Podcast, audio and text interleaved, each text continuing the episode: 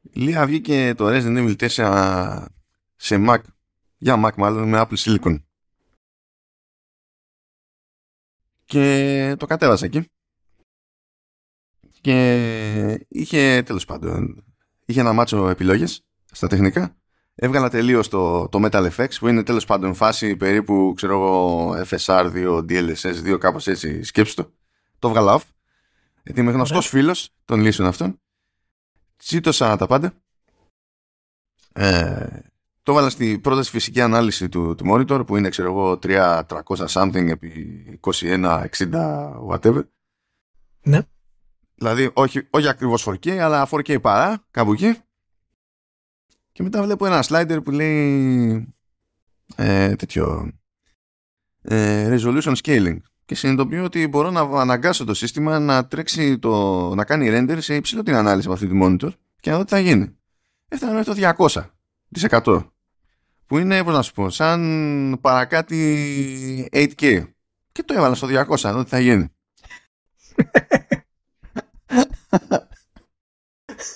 και εντάξει, να σου πω κάτι. Ε, έμεινα ευχαριστημένος με, με τα πάντα όλα. Max, Cheetah, ε, έπιανε 10 frames, ξέρω. Δεν το περίμενα. δεν, το περίμενα. Γιατί σε 4K δεν καταλάβαινε Χριστό. Ήταν εντάξει. Okay. Γεια σας, γεια σας. Καλώς ήρθατε στο Vertical Slice. Το πρώτο τελευταίο για τη χρονιά. το 243. 243 νούμερο 243. Ελπίζω να είστε όλοι καλά. Ελπίζω να έχετε φοβερά σχέδια για το Σαββατοκύριακο των Χριστουγέννων. Να φάτε πολύ ωραία, να ξεκουραστείτε. Να είστε με την οικογένεια και να έχετε. Κάτσε πες να φάτε πολύ ή να φάτε πολύ ωραία; Γιατί είναι διαφορετικά. Να φάτε πολύ ωραία. Πολύ ωραία. Δεν είμαστε για πολύ τώρα. Έχουμε μεγαλώσει. Πολύ ωραία. Θέλουμε ποιότητα στο φαΐ πλέον. Και φυσικά όλα αυτά με υγεία και αγάπη. Για, για να σε ρωτήσω λίγο, ε, ε, ε, μια και λες για φαγοπότη τα Χριστούγεννα. Έγραφα τέτοιο, έγραφα την, ε, χτες για μένα τέλος πάντων, έγραφα κομμάτι με τον Λεωνίδα και επέμενε ο Λεωνίδας ότι η παραδοσιακή επιλογή, η παραδοσιακή επιλογή ε, για, η παραδοσιακή επιλογή. Για, για μάσα τα Χριστούγεννα είναι η γαλοπούλα. Ναι. Ποια είναι η άποψή σου γι' αυτό; Η παραδοσιακή επιλογή για μάσα. Τα Χριστούγεννα, ναι. Νομίζω, νομίζω είναι τα Χριστούγεννα. Είναι, είναι η γαλοπούλα, η γεμιστή, αν έχει καλή γέμιση. Αλλά εγώ είμαι και ιδιαίτερα ο παδός ε, για το αρνάκι στο φούρνο. Ε, πότε, πότε έγινε η γαλοπούλα παραδοσιακό χριστουγεννιάτικο στην Ελλάδα, εγώ που ήμουνα. Σχεδόν, δηλαδή, μέχρι πριν από μερικές, ξέρω εγώ, 10-15-20 χρόνια, ήταν δύσκολο να αγοράζεις χαλοπούλα γιατί δεν είχαμε ούτε σοβαρή εισαγωγή ούτε σοβαρή παραγωγή. Πότε έγινε παραδοσιακό. Ναι, αλλά. Δεν πειράζει. Πρέβα. Γιατί αυτή είναι η παράδοση; Που έχουμε. Είναι μοντέρνα παράδοση. Είναι παράδοση ξεχωριστού επίπεδου. Είναι σαν το Black Friday. Ναι, ναι. Α, ε, έτσι μπορώ κάπως να το καταλάβω. Okay. Αλλά γιατί άλλο, γιατί άλλο, τι άλλη παράδοση να, να έχουμε, είχαμε. Δεν θυμάμαι. Εσύ εδώ πέρα είμαστε τέτοιο, είμαστε Βαλκάνια, πράγμα που σημαίνει αρνή. Τι, τι είναι αυτό; τι σημαίνει; Εντάξει, αρνάκι, είπαμε, το αρνάκι είναι, το, είναι το, το δεύτερο. Απλά το αρνάκι είναι δύσκολο για παιδιά να το τρώνε, είναι λίγο περίεργο. Το ενώ η γαλοπούλα είναι πιο, έτσι, είναι πιο προσιτή. Να τα βάλεις όλα δηλαδή στο, ε, στο νέο. Τι, ε, τι δυσκολεύει τα παιδιά στο, στο αρνί; Ειλικρινής ερώτηση τώρα, δεν, είναι, δεν έχω ιδέα. Ναι, είναι μυρωδιά. Είναι μυρωδιά. Τους, τους μυρίζει πολύ. Α, α. Το έχω δει και με τα νύψια μου δηλαδή. Το έχω δει και εδώ με, τους, με τα νορβηγικά παιδάκια. Είναι κάτι το οποίο βάρει το κοτόπουλο και γαλοπούλα είναι πάντα τα πιο εύκολα. Δηλαδή μπριζόλες και αυτά δεν τρώνε για να καταλάβεις αυτό. Ε, Τέλος πάντων, τι ήθελα να πω, να ενημερώσω ότι έχουμε ήδη γράψει το τελευταίο επεισόδιο της χρονιάς, το οποίο θα ακούσετε όχι αυτό του Σουκού, αλλά το επόμενο κατά πάσα πιθανότητα, εάν βγει με το πρόγραμμα του Μάνου, αλλά σίγουρα πριν το τέλος της χρονιάς θα το ακούσετε. Καλά, όχι σίγουρα, μην ορκίζει, αλλά τέλος πάντων. Στη χειρότερη πρώτες μέρες του έτους. Στη χειρότερη πρώτη μέρες του έτους. Εντάξει, εντάξει. Στη χειρότερη πρώτη μέρες ε, του έτους. Και να πούμε ότι σε, σε εκείνο το podcast έχουμε, για να σας χαϊπάρω, τις πιο κορυφαίες και ύποπτες στιγμές της E3. Δεν έχουμε βάλει τις πολύ κλασικές. Έχουμε βάλει ιστορικά τις πιο ύποπτες, όμορφες και ουσιαστικές στιγμές που δείχνανε το τι είναι αυτή η έκθεση και γιατί είναι σημαντικό που τη χάσαμε. Και δεύτερον, λέμε ποιες είναι οι σημαντικότερες κονσόλες όλων των εποχών και έχουμε και οι δύο τα δικά μας ε, ε δικές μας έτσι ε, απόψεις πάνω στο θέμα. Κά, κάποιοι συγκλίνουν βέβαια εννοείται, οι περισσότερες ε, συγκλίνουν και οπότε είναι πάρα πολύ ενδιαφέρον και όχι δεν είναι το PlayStation 4 η πιο σημαντική κονσόλα της Sony. Για κάποιον ο οποίος μπορεί να μπερδέστηκε ή να γεννήθηκε να είναι 20 χρονών. και έχουμε και ειδικές προτάσεις για games. Εγώ έχω τα έξι σημαντικότερα παιχνίδια κατά τη γνώμη μου των δύο τελευταίων χρόνων όσον αφορά το storytelling, αφήγηση κτλ. Με φυσικά καλό gameplay ούτως ή άλλως.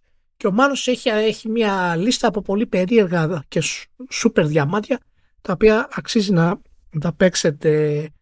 Αυτό ήταν το εισαγωγικό, το οποίο το, το έχω αναλάβει. Έχουμε φόρμα καινούργια στο, στο Vertical, δεν το έχετε καταλάβει, η οποία βγήκε normal. Το Μάνος ξεκινάει με το τελείως στεγνό και λέει κάτι το οποίο θα μου ανεβάσει την πίεση ή θα με εκνευρίσει.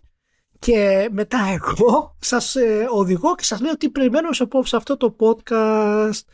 Λοιπόν, και σε αυτό το podcast έχουμε Kojima, έχουμε Naughty Dog, έχουμε μία ακόμα ε, έτσι άποψη για το, το leak που έγινε στην Zomnia και τι σημαίνει η απόφαση της Sony που είδαμε μέσω του leak για τα Super Hero Games, εάν ισχύει και τα λοιπά. Οπότε θα έχουμε και γενικότερα μια ανάλυση για το που πηγαίνει γενικότερα η, η Sony.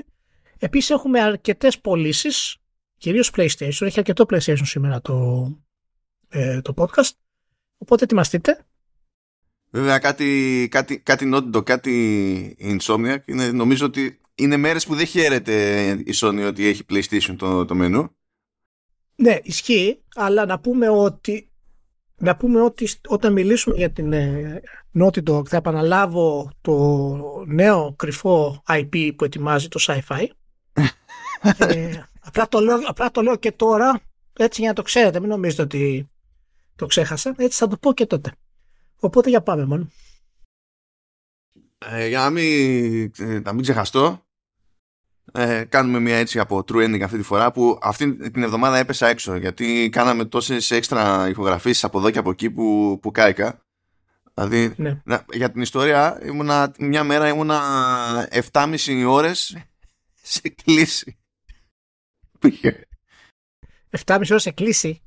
Ε, ναι, δύο ήταν οι κλήσεις, αλλά ήμουνα 7,5 ώρες, ήταν μία πίσω από την άλλη, σύνολο 7,5 ώρες σε κλήσεις. Και είχα πεθάνει. Τόσο, τόσο πολύ. Πάρα πολύ. Ήταν, εντάξει, ήταν ένα πρόβλημα. Δηλαδή, ελπίζω τώρα είναι, είναι, είναι πέμπτη που γράφουμε. Ε, ε, περιμένω πώς και πώς να έρθει το τέλος της Παρασκευή για να κρασάρω ολοκληρωτικά ως άτομο. Δύσκολη, περίεργη εβδομάδα. Οπότε ένα επεισόδιο True Ending πρόλαβα, ενώ στο πρόγραμμα είχα, είχα έξτρα, η αλήθεια είναι. Και ασχολήθηκα με το Λισφάγκα, που είναι το δεύτερο παιχνίδι που έδειχνε φέτος και έσπροχνε φέτος η, η Quantum Dream ως publisher. Ναι. Και εκ πρώτης, άμα το δεις αυτό ρε παιδί μου, ξέρεις, βλέπει overhead κάμερα, ξέρω εγώ, λες κάτι, κάτι τύπου Diablo θα είναι αυτό, αλλά όχι τόσο σκοτεινό, βλέπεις ότι παίζει και hack and slash, λες δεν μπορεί, καλά έχω καταλάβει κτλ. Αλλά το, το βασικό δεν είναι αυτό, δηλαδή τέλος πάντων η μάχη είναι κάτι που κάνεις για λίγο όταν έρθει η ώρα. Το βασικό είναι ότι συνήθως σε βάζεις σε ένα δωμάτιο, ξέρω εγώ, και σου λέει ότι πρέπει να πεθάνουν τα πάντα για να καταφέρεις να πας στο άλλο δωμάτιο. Δωμάτιο, τέλος πάντων, δεν είναι όντως δωμάτιο, αλλά ε, ένας μικρός χάρτης, ας το πούμε έτσι, που μπορεί να πιάνει μια μισή οθόνη, ας το πούμε έτσι. Δύο οθόνες, κάπου εκεί. Και ε, υποτίθεται ότι κάνεις το πρώτο run, κάθεσαι, σκέφτεσαι πώς έχει νόημα να κινηθείς, κάνεις το πρώτο run, αλλά έχεις, ξέρω εγώ, 18 δευτερόλεπτα να κάνεις οτιδήποτε στο πρώτο run. Και αυτά δεν φτάνουν για να πεις ότι τους καθάρισες όλους και ύστερα κάνεις δεύτερο run το, ε, κρατάει στη μνήμη το παιχνίδι τι έκανες κάνεις δεύτερο run διαφορετικές κινήσεις τρίτο run διαφορετικές κινήσεις τέταρτο run διαφορετικές κινήσεις και μετά τρέχουν όλα αυτά παράλληλα όλα τα runs τρέχουν παράλληλα και πρέπει υποτίθεται βλέποντας την πάρτι σου να τρέχει πέρα δόθε, να τους προλάβεις να τους καθαρίσεις όλους, ιδανικά ε, και κάτω από ένα χρόνο για να πεις ότι κερδίζεις ένα έξα δάκι whatever και να μπορείς να ξεκλειδώσεις το, τη διαδρομή προς τη, την επόμενη μάχη ρε παιδί μου. Και έχεις να, υπολογ... και έχεις να υπολογίσεις πολλές φορές ότι κάποιες, σε κάποιες φάσεις πρέπει ε, να εστιάσεις σε συγκεκριμένα εμπόδια που πρέπει να σπάσουν διότι αν δεν τα σπάσεις εγκαίρως τότε ο επό... Ε, το επόμενο instance του χαρακτήρα σου δεν θα προλάβει εγκαίρως να περάσει εκείνο το σημείο και να κανονίσει ότι πρέπει να κανονίσει παρακάτω. Θέλει λίγο σκέψη δηλαδή πρέπει να κάνεις πλάνο πρώτα πριν πεις πάω και χωνόμαστε και ακούγεται πιο πολύπλοκο στην πράξη από ότι είναι αλλά καταλήγει και μετατρέπει το hack and slash πιο πολύ σε γρίφο ας πούμε και στην πράξη μου, μου λειτουργήσε αρκετά ωραία.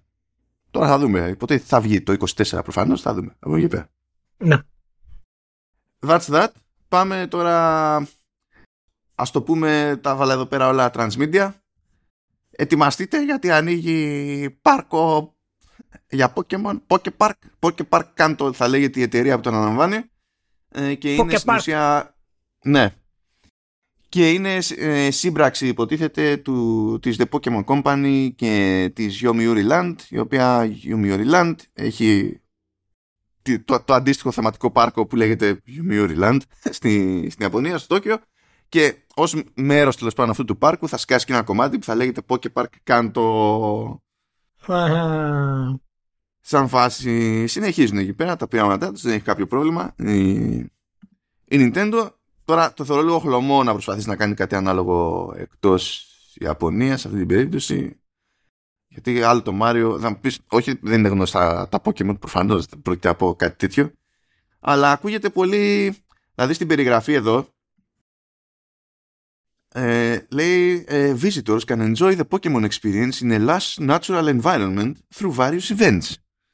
Μου ακούγεται, ξέρεις, πιο χαλάρη φάση από αυτή που κάνει κέφι ο δυτικός ρε παιδί μου. Αλλά δεν ξέρω. Για να δούμε. Θα δούμε. Επίσης, ε, πάμε επειδή είπε ο Ηλίας ότι έχουμε Kojima. Είχαμε αναφερθεί στο παρελθόν όταν είχε γίνει προβολή στο Tribeca Film Festival στο Hideo Kojima Connecting Worlds που υποτίθεται ότι είναι ένα ντοκιμαντέρ για την παρτάρα του. Ε, αυτό δεν είχε πάρει διανομή μέχρι πρώτη, πήρε όμως διανομή. Θα σκάσει κάποια στιγμή μέσω Disney Plus. Οπότε θα γίνει και αυτό στη ζωή. Θα ανοίξουμε Disney Plus και θα έχουμε φορά παρτίδα τη μάπα του, του Kojima. Το ζήσουμε. Πολύ ωραία. Να το περιμένω πώς και πώς αυτό. Το... Αυτό σημαίνει ότι θα πάρει και ελληνικό υποτιτλισμό και είμαι πολύ περίεργος να δω τι θα γίνει. Εκεί πέρα. Για το αν θα υποφέρουμε ή όχι. Ε, δεν θα γίνει κάτι διαφορετικό από αυτό που περιμένεις πάντως, δεν ξέρω. Μπορεί κάποιος να μην προσπαθήσει ε, να, να καταλάβει τουλάχιστον ότι Death Stranding είναι τίτλος προϊόντος και να προσπαθήσει να το μεταφράσει. Μπορεί, ας ξεκινήσουμε από αυτό. Εντάξει, τώρα αν, αν το μεταφράσουν θα έχουμε φοβερό. Φοβερό. Φοβερό γέλιο. Κοίτα, αν το μεταφράσουν, αν κάνουν κάποια μεγάλη παπάντζα, θα φροντίσω να με ξεκόψει το ελληνικό PR Disney Plus δεν θα ξεκινήσω για να με ξεκόψει, αλλά θα τυλτάρω τόσο πολύ που θα με κόψουν για να ησυχάσουν. Συνεχίζουμε όμως με Kojima, ε, διότι ανακοινώθηκε κονέ με το, το, την εταιρεία παραγωγής ε, Α24 ε, για την κινηματογραφική απόδοση του Death Stranding. Εντάξει, μπορείς να πεις σε μένα αυτό πώς το κατάφερε ο Kojima. Μπορείς παρακαλώ να μου πεις πώς κατάφερε να κάνει ταινία το Death Stranding. Να πάρει δηλαδή χρηματοδότηση για να κάνει ταινία το Death Stranding. Πες μου σε παρακαλώ. Πες μου, πες μου, πες μου ότι, πες μου, πες ότι Kojima. Και εγώ είμαι η A24.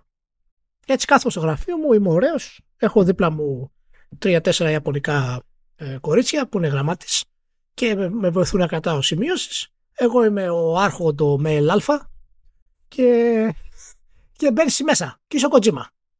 Και σου λέω πάρω, για, παραγώ, για, για πες μου τρία πράγματα που έχει το παιχνίδι σου για να το κάνω ταινία. Έχει δράση; Όχι. Έχει πολλαπλούς χαρακτήρες την ώρα που πηγαίνει στην περιπέτειά σου; Όχι. Απλά περιμένω στο σημείο που είναι. έχει, τι έχει, έχει, έχει τι έχει μάλλον; Λοιπόν, σκέψου το σαν ένα μοναδικό διπορικό, αλλά χωρίς τον Τάσο Δούση. Δεν ξέρω αν σε διευκολύνω. Ποιος είναι ο Τάσος Δούσης; Το ξέχασα τόσο Δούση. Δεν θα θυμάμαι Τάσο Δούση. Ποιος είναι ο Τάσο Δούση. Είναι τέτοιο, αυτός που Σε έχει παρακαλώ τώρα. Ποιος χρόνια Τάσος τις Δούσης, εικόνες. μαλάκα, δηλαδή. Σε παρακαλώ τώρα. Ποιος Τάσο Δούση τώρα. ρε; Είσαι σοβαρός τώρα. Είναι τώρα podcast αυτό να βάλουμε να ακούσει. Τα ο κόσμος. ρωτάνε αυτά, Ελία, τώρα σου παρακαλώ. Λοιπόν, τέλος πάντων, είναι ρητορική ερώτηση κατά μεγάλο ποσοστό, γιατί εγώ δεν μπορώ να συλλάβω πώ αυτός ο άνθρωπος και ξέρεις ποιο είναι το θέμα. Φαίνεται ότι δεν έχει δυσκολίες σε τίποτα. Ο Κοτσίμα. Το έχεις παρατηρήσει αυτό το πράγμα; Δεν ακούμε ποτέ δυσκολίες στην ανάπτυξη του νέου τίτλου του Χιντό Κοτσίμα. Προβλήματα στα γραφεία της Kojima Productions. Ε, κόντρες με τις πωλήσεις από αυτά που ζητούσε η Sony και από αυτά που έφερε ο Kojima. Δυσκολία να βρει στούντιο να διανύμει το documentary. Τρεις εταιρείες τον απέρριψαν για, να, για τη νέα του ταινία. Δεν ακούμε για πράγματα για τον Kojima. Το μόνο που ακούμε είναι ότι έκανε αυτό, έκανε εκείνο, έκανε εκείνο, έκανε εκείνο. Τέλος. Κανένα άγχος. Κανένα στρες. Δεν μπορώ να καταλάβω ο άνθρωπος αυτός σε τι επίπεδο βρίσκεται πραγματικά. Είναι, είναι τρομερό. Τρομερό. Λοιπόν, εντάξει, τώρα το κονέ με την, την A24 προφανώς το ξεκίνησε από τα πέρα δόθε στο, στο Tribeca που ε, ήταν κίνηση μεγάλου παίκτου έτσι κι αλλιώς στη συμμετοχή. Ναι, αλλά αυτό έγινε πρόσφατα, μάλλον. Πόσο, το- πόσο το έκανε τον Τίλο Κοτζίμα; Ε, τι- τι- τι- γιατί- Σε ένα καφεδάκι. Γεια σου, Το είμαι ο διάλειμμα Κοτζίμα τι καφεδάκι. νομίζεις ότι έκανε εκεί πέρα; Δηλαδή, Τσεκάριζε το facebook. τα sales pitch που πρέπει να έχει αυτός ο άνθρωπος είναι άλλο επίπεδο. Πραγματικά. Ναι, όχι, φαντάζομαι και εγώ. Θα έχει ολόκληρο deck ε, για το PowerPoint και θα έχει, θα έχει ένα slide και θα λέει Hello, I'm Hideo Kojima. Τέλεια. Ευχαριστώ. Ναι, ναι, δηλαδή το sales pitch του πρέπει να είναι διαστημικό, με laser, με ειδικό AI PowerPoint που θα βγαίνει από το σώμα του και θα δημιουργείται μπροστά ψηφιακά στο άλλο. Δηλαδή, μ, μόνο έτσι για να εντυπωσιάσει τον άλλον ναι, σε, σε μία-δυο συναντήσεις γίνεται. Για να βγάλεις ταινία. Μπράβο. Λοιπόν, Ωραία. ε, λ- λέει, λέει θα, θα γίνει λέει αυτό και κάνει και συγκεκριμένα ε, διευκρίνηση ότι το, ο στόχος αυτή τη, τη, τη μεταφορά ε, δεν είναι απλά τέλος πάντων ε, δηλαδή θέλουμε να είμαστε ok για τους gamers αλλά θέλουμε να είναι και καλή ταινία. Και λέω απίστευτο. Απίστευτο. Δηλαδή δεν θα το, δεν θα το μεταφέρεις ένα προς ένα. Το Death Stranding είναι απίστευτο αυτό που θέλω να σημειώσω γιατί τώρα εντάξει παίζει λίγο και ρόλο το timing μπορεί να αγγίζει τη φάση αυτή μπορεί να μην αγγίζει από το 2018 η, η, η A24 σε ό,τι έχει να κάνει με ταινίες, έχει αποκλειστική συμφωνία με, τη, με την Apple. Ε, δεν ξέρω ακριβώς πόσα χρόνια κρατάει και τι παίζει, αλλά άμα όλη αυτή η φάση είναι με φράγκο Apple, δεν θα ξέρω από πού να πρωτογελάσω, διότι θα έρθει μια ημέρα των ημερών όπου θα ασχοληθούμε με την προβολή αυτού του ντοκιμαντέρ εμείς εδώ. Θα πρέπει να ασχοληθώ με, με Kojima λόγω Apple με το, στο Command OS, θα είναι όλο παρανοϊκό, δεν θα ξέρω τι να γίνω. Ε, απλά το αναφέρω for flavor. Μάλιστα. Ωραία. Φεύγουμε από εδώ, μένουμε όμως Transmedia διότι έκανε εκεί μια δουλίτσα βολική ο, ο Γιος Φαντρόινεν με τον οποίο τέλος πάντων ο τύπος είναι Ολλανδός με φοβερό χιούμορ αλλά ζει χρόνια στη, στη Νέα Υόρκη, είναι καθηγητής ε, Πανεπιστημίου της Νέας Υόρκης ε, στα μισά πράγματα που του βγαίνουν από το στόμα του διαφωνώ αλλά στα άλλα μισά είναι πάρα πολύ καλός και έχει φοβερή πλάκα οπότε τον συνεχίζω και τον παρακολουθώ κτλ. Έκανε εδώ μια μόντα λοιπόν που λέει θα βάλω κάτω το τι υπάρχει σε ξέρω εγώ ε, ψηρές κυρίως ή αποκλειστικά όπως το ναι, με κυρί- σχεδόν, σχεδόν αποκλειστικά σειρές που υπάρχουν Ναι. στο Netflix και σχετίζονται ε, με κάποιο gaming franchise τέλος πάντων.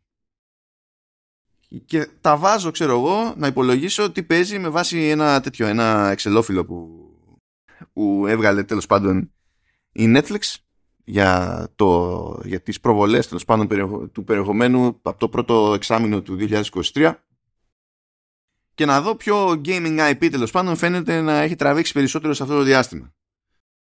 που τέλος πάντων υπάρχουν αστερίσκοι διότι μιλάμε για το πρώτο εξάμεινο του, του 23 ε, δεν βγήκαν όλα μαζί, δεν είχαν όλα την ίδια διάρκεια ξέρω εγώ διάθεση κτλ. Απλά σου λέει τέλος πάντων να το δούμε λίγο στο, στο περίπου.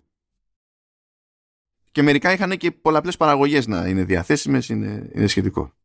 Και δεν ξέρω ποιος εκπλήσεται, αλλά πρώτη μου στο καβούρι είναι τα Pokémon με 260 ε, δισεκατομμύρια ώρες εντάξει, αυτά είναι μαγικά νούμερα τώρα το, το βγάλουμε άκρη OK okay.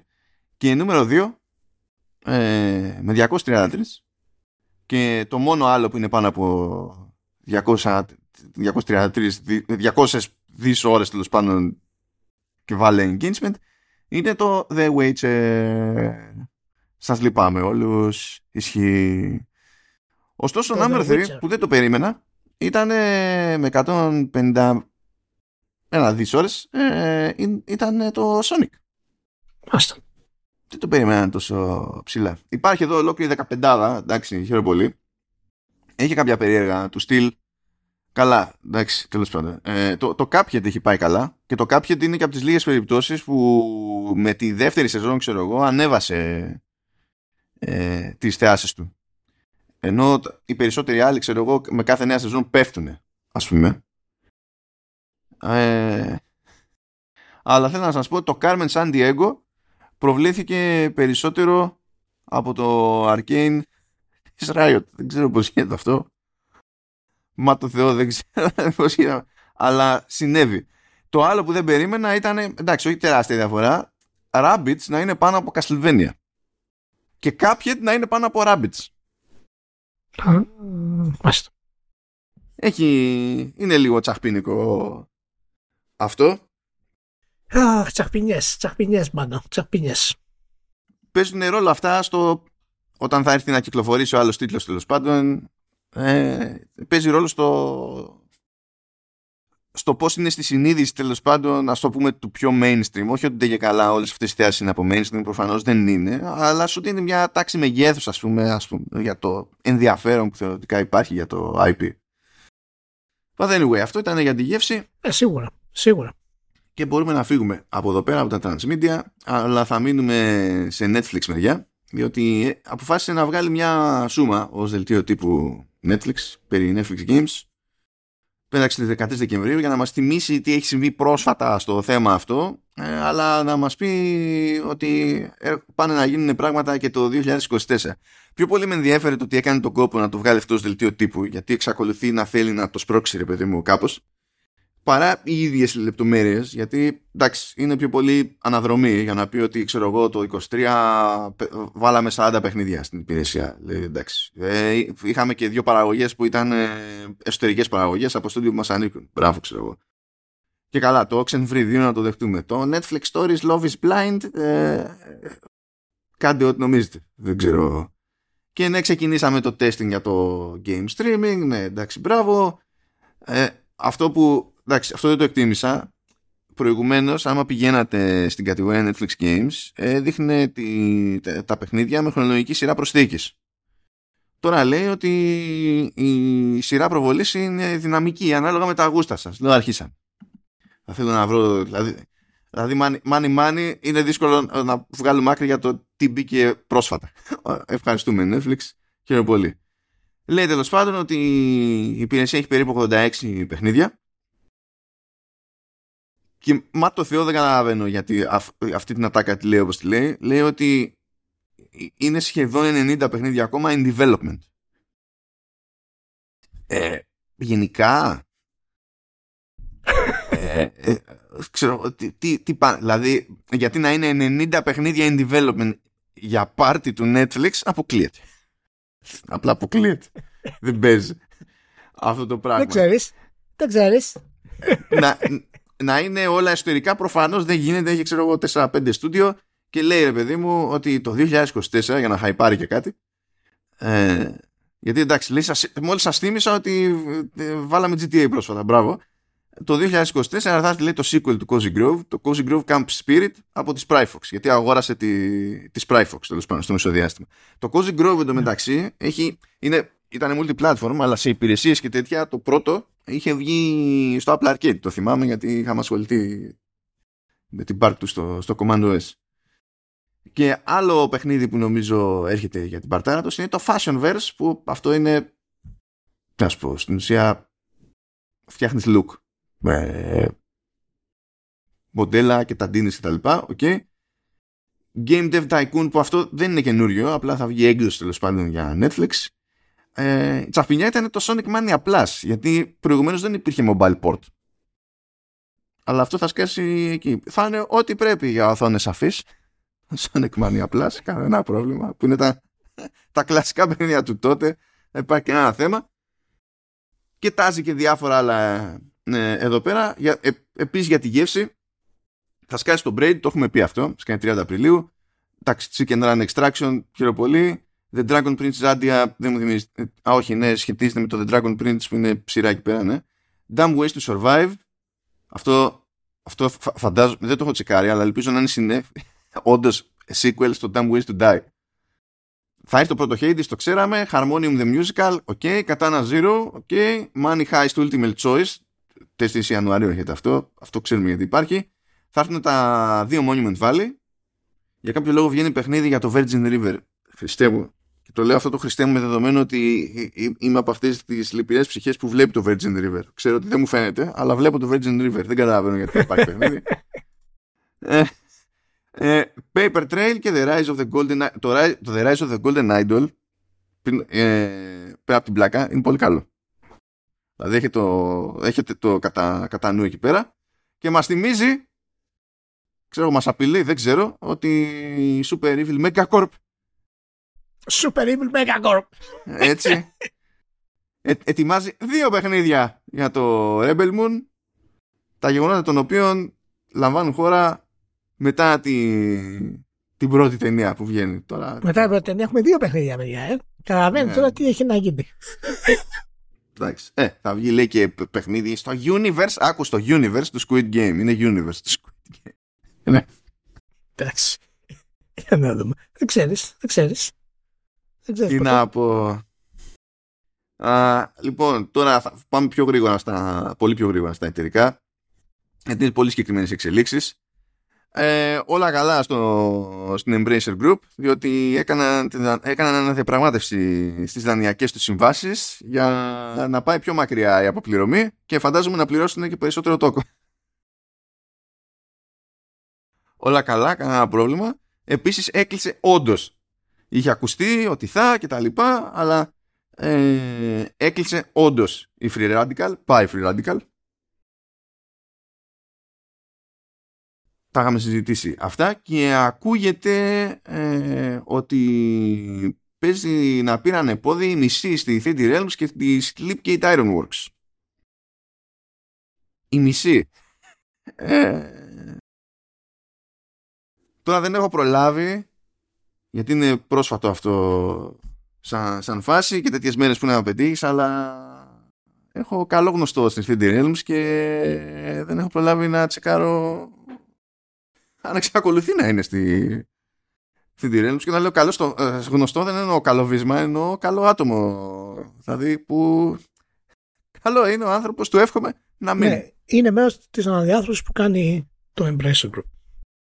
Και είναι από τις στιγμές, και το έχουμε ξαναπεί αυτό, από τις στιγμές που εμένα με εκνευρίζει αφάνταστα ε, αυτού του είδους οι απολύσεις, γιατί είναι εξορισμού βασισμένες επάνω σε κακό πλάνο. Εξορισμού. Δεν είναι η αγορά μας βοήθησε, η αγορά μας πρόδωσε, πήγαμε άσχημα σε πωλήσεις, εξανοιχτήκαμε λίγο παραπάνω, είχαμε πολλούς contractors. Ε, πάντα είναι άσχημο όταν απολύονται οι άνθρωποι, δεν υπάρχει καμία περίπτωση και εμείς έχουμε βιώσει αυτή την, ε, την εμπειρία, οπότε ξέρουμε και από μέσα τι σημαίνει αυτό το πράγμα. Αλλά όταν ε, είναι από θέμα εταιρείας, σε πολύ μεγάλο βαθμό είναι από τα πράγματα τα οποία δεν σχωρώ. Ε, είναι, ε, με αγγίσει και προσωπικά μάλλον, γιατί εγώ όταν ήμουν συνδυακτή marketing manager τα τελευταία δύο χρόνια που ήμουν τότε, που ήταν επίσημη αντιπρόσωπος για Square Enix, Ubisoft κτλ. Ε, και θέλαν να ξανοιχτούν στο Game Boy επειδή ήταν θηγατρική της Nintendo και ο CEO τότε της, ε, της Nortec, ο κ. Κατρινάκης ήθελε οπωσδήποτε να εκμεταλλευτούμε το, την εγκαταστημένη βάση του Game Boy με πολύ φτηνούς τίτλους ε, και του ε, και, των, και των άλλων φορετών που ήταν ήδη στην αγορά. Ε, δηλαδή, αλλά κυρίως ήταν του Game Boy, ήταν πάυθυνα και ήθελαν να φέρουν 3.000 και κομμάτια από Game Boy τίτλους και να τους ρίξουν. Και είχαμε κάνει επικές, ας πούμε, κόντρε, λέγοντα ότι δεν πρόκειται να πουλήσουν αυτά τα παιχνίδια. Είναι πολύ άσχημη περίοδος να τα φέρεις. Δεν υπάρχει αυτή η ζήτηση που περιμένεις για τους τίτλους και φυσικά λόγω της μπανανίας ε, το έκανε και η εταιρεία μετά από 6-8 μήνες έκλεισε γιατί ήταν πολύ μεγάλο το άνοιγμα. Δεν βλέπω. Οπότε καταλαβαίνεις. Όχι, ναι. Ε, οπότε έχω και προσωπικά. Οπότε είναι, καταλαβαίνεις τώρα ότι είναι μια διαδικασία που με εκνευρίζει αφάνταστα. Και θέλω να δω πότε θα τελειώσει αυτή η αναδιάρθρωση του Embracer Group και τι ακριβώς σημαίνει αυτή η αναδιάρθρωση του Embracer. Θα έχει πολύ ενδιαφέρον για, για, για κακούς λόγους. Ομάδα έκλεισε και η Tencent αλλά τέλος πάντων το παρουσιάζει ως κάτι πιο ήπιο. Δεν ξέρω, θα δούμε. Λοιπόν, είχε ανοίξει τη, το λεγόμενο Team Kaiju. Το οποίο Team Kaiju εντασσόταν τέλος πάντων στο, στο group από στούντιο με το brand Timmy. Το Timmy Studio είναι τεράστιο ε, σε, σε όγκο και μεταξύ άλλων είναι υπεύθυνο για Call of Duty Mobile κτλ. Ε, είχε ανοίξει αυτό το στούντιο του 2020 και υποτίθεται ότι είχε ξεκινήσει να δίνει πόνο με κάποια παραγωγή επίπεδου AAA ξέρω εγώ για, για multiplayer και υποτίθεται ότι στα κουμάντα ε, ήταν πρώην των Halo, Battlefield και τα συναφή και τρία χρόνια αργότερα κλείνει η ομάδα, σταματάει και η παραγωγή του παιχνιδιού. Τώρα σε, σε δήλωση από τίμη ε, αυτό που λέει η τίμη τουλάχιστον είναι ότι κράτησαν πολλούς. Τι σημαίνει αυτό σαν ποσοστό δεν ξέρω. Ε, πολλούς από εκείνο το στούντιο σε άλλες παραγωγές. Τη Tencent πάλι και της τίμη πιο συγκεκριμένα. Αλλά όντως τέλος πάντων στείλανε και άτομα τι αναλογία είναι αυτή; Άγνωστο Ελπίζω να ήταν αρκετοί τέλος πάντων αυτοί που απλά αλλάξαν project και να μην είναι η εξαίρεση της εξαίρεσης. Ε, εγώ θέλω να σημειώσετε γιατί θα ενδεχομένως να είναι χρήσιμο για τη συζήτηση παρακάτω ότι ο τίτλος που δεν στην προκειμένη ε, ήταν multiplayer άρα live game. Κρατήστε το αυτό στο μυαλό σας γιατί έχουμε ζουμί ποικίλο τρόπος παρακάτω. Επίσης, απίστευτο, ε, 29 Δεκεμβρίου βγαίνει στη σύνταξη ο Μπόμπι Κότικ. Ανακοινώθηκε και αυτό. Μάλιστα. Ο αγαπημένος. Μου αρέσει και το μέμο του Spencer που λέει, ξέρεις, ότι μας ενημέρωσε στην ουσία ο, ο, Bobby Kotick ότι θα σταματήσει 29. Μας ενημέρωσε, ναι. Ήταν στο χέρι του, ήταν όλο. Αλλά τώρα είμαστε, οκ. Δεν υπάρχει πρόβλημα. Και η ηγεσία λέει του, του group ε, θα αναφέρεται πλέον στον Matt Booty που είπαμε ότι ο Matt Booty απέκτησε διευρυμένο ρόλο και από εκεί που, δεν, ε, που είχε μόνο τα Xbox Studios, Xbox Studios ε, τώρα έχει, και, έχει πάρει και επίβλεψη ε, της, ε, της Zenimax και τώρα παίρνει επίβλεψη και της Activision Blizzard χωρίς αυτό να σημαίνει, ειδικά τώρα γιατί τώρα είναι φρέσκο φρέσκο Activision Blizzard δεν έταξε κανένας συγκλονιστικές αλλαγές πιο πολύ είναι το ποιος μιλάει σε ποιον, ας πούμε, ανάλογα με την αρμοδιότητά του. Γιατί αν είναι στόχος της Microsoft, ε, έχοντας καεί λίγο με τη ZeniMax, σε βάθος χρόνου να γίνει πιο legit ενσωμάτωση, ας πούμε, αυτά θα πάρουν πολύ χρόνο γιατί έχουμε να κάνουμε πολύ λαό, τεράστια μεγέθη και πάλι λέγοντας. Ναι, ναι, ναι, δεν το συζητάμε αυτό το πράγμα. Είναι κάτι το οποίο το έχουμε ξαναπεί. Ε, πραγματικό το πραγματικό αντίκτυπο θα φανεί από τη νέα γενιά, παιδιά. Ξέρω ότι σας απογοητεύει λίγο αυτό, γιατί οι φίλοι του Xbox θέλουν οπωσδήποτε να κάνει όλα τα κονέ. Τώρα θα δούμε γεύση από αυτό το πράγμα. Ε, από εκεί και πέρα, εντάξει, έχουμε αναλύσει πολλές φορές για την εξαγορά αυτή. Και τώρα δεν υπάρχουν δικαιολογίες, μάλλον για τη Microsoft. Καμία. Όλα τα χρόνια έχουμε πει, όλα τα χρόνια έχουμε πει ήταν καινούρια εταιρεία δεν είχε ιδέα από software, δεν είχε ιδέα από hardware, gaming software εννοώ, δεν ήταν το στυλ της entertainment, δεν ήξερε να πλασάρει, βιάστηκε, δεν μπόρεσε να χτίσει first parties όπως θα ήθελε, δεν είχε την κατάλληλη εμπειρία. Αυτό, πήρε, αυτό πήρε ε, την πρώτη γενιά τη βάζω έξω γιατί ήταν τελείως εισαγωγική, ε, οι επόμενες δύο γενιές είχαν όλα αυτά τα λάθη που έχει κάποιος ο οποίος μπαίνει ε, μέσα σε μια αγορά που του είναι άγνωστη και έχει φυσικά το, το πάθος του πρωτάρι αλλά και την ικανότητα να καταλάβει ποιες είναι οι σωστές επιλογές.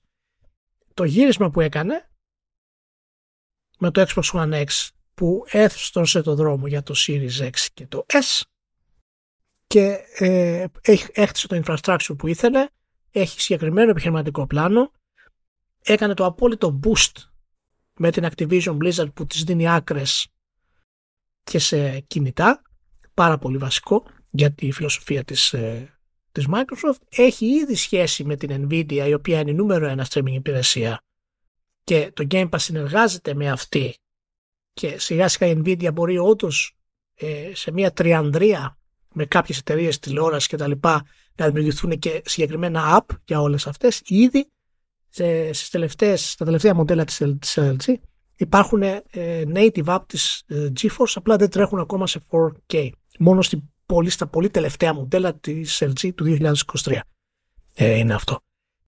Άρα καμία πλέον δεν έχει δικαιολογία η Microsoft. Έχει την εμπειρία της αποτυχίας έχει μπροστά της τρώσει το επιχειρηματικό της πλάνο όλα πλέον είναι στο χέρι της. Από εδώ και πέρα οτιδήποτε δεν μπορέσει να καταφέρει είναι κατευθείαν επάνω στην, στην ικανότητά της να διαχειριστεί όλο αυτό το θέμα. Αυτό πιστεύω. Όλες οι συνθήκες είναι πλέον ε, όριμες αλλά και ευνοϊκές για να βγει νέο Crash Bandicoot. Crash Bandicoot, η επιστροφή. Sandbox RPG από την Bethesda. Αυτό καταλαβαίνεις ότι θα είναι στιγμή συγκεκριμένου στυλ όταν θα σκάσει κάποιος και θα πει ναι γεια σας Crash Bandicoot και τώρα μόνο Xbox γιατί το Crash Bandicoot το μεταξύ σου και να πουλάει δεν πουλάει. Τώρα δεν είναι Diablo δεν είναι ε, ναι. ε, δεν είναι Call of Duty και τα λοιπά όσο καλά και να πουλήσει. Οπότε θα είναι λιγότερη η πίεση να προσπαθήσει να το έχει multiplatform έτσι κι αλλιώς δηλαδή. Αλλά θα είναι στιγμή θα είναι στιγμή περίεργη σίγουρα δηλαδή όλο αυτό το πράγμα Κάτσε να κάνω εδώ μια, μετα... μια μετατόπιση, μιας και έτυχε να μιλήσεις λίγο και για GeForce Now και τα λοιπά, για να πω λίγο για το Boosteroid. Για το Boosteroid που είναι ανάλογη η φάση, ε, είναι για να στριμάρετε σε απομακρυσμένο PC τα παιχνίδια που έχετε αγοράσει ήδη από διάφορες μπάντες ε, σε ποιότητες χύψη και τα λοιπά τύπου GeForce Now. Ε, και υποτίθεται ότι δεν υποστήριζε τέλος πάντων. Δεν είχε επιλογή για 4K 120 FPS με ray tracing. Ποιο, ποιο virtual machine που θα έχει εκεί πέρα παίζει 4K 120 FPS με ray tracing. Το, τέλος πάντων, okay. Έστω να, ότι. Να κάνω, μια, να κάνω ένα εμβόλυμο σε αυτό το κομμάτι. Έτσι. Δηλαδή, μου κάνει εντύπωση που οι άνθρωποι, ας πούμε, ε, της τεχνολογίας και ιδιαίτερα άνθρωποι οι οποίοι δεν είναι της gaming τεχνολογίας έχουν πέσει τόσο πολύ θύμα του marketing ώστε να προωθούν αυτό το χαρακτηριστικό ως κάτι σημαντικό. 4K 120 με Ray Tracing μόνο η τηλεόραση που χρειάζεται να έχεις για να το τρέξεις να, να, να χρησιμοποιήσεις αυτό το πράγμα κοστίζει 2 και 3 ευρώ για να έχεις και ποιότητα εικόνας. Καλά, εντάξει, κοίτα, μια, μια 4K θέλεις θέλεις 4K που να έχει 120 Hz panel. Εντάξει, δεν θέλεις 3 αλλά δεν τη βγάζει με ναι, 1300, 1300 συνήθως. Θέλω να πω ότι εάν, εάν, έχεις, εάν έχεις ένα τέτοιο παιχνίδι Θέλω να πω, ε, εάν έχεις ένα τέτοιο παιχνίδι με 4K 120, θα το τρέξεις σε full. Άρα θες τηλεόραση που έχει πολύ υψηλή ποιότητα εικόνας. Δεν μπορείς να, να, να, να πάρεις όλο αυτό το κονέ, να μπεις στην υπηρεσία και να το κάνεις αυτό το πράγμα. Το θέμα είναι ότι 4K 120 δεν υπάρχει παιχνίδι που τρέχει με ray tracing.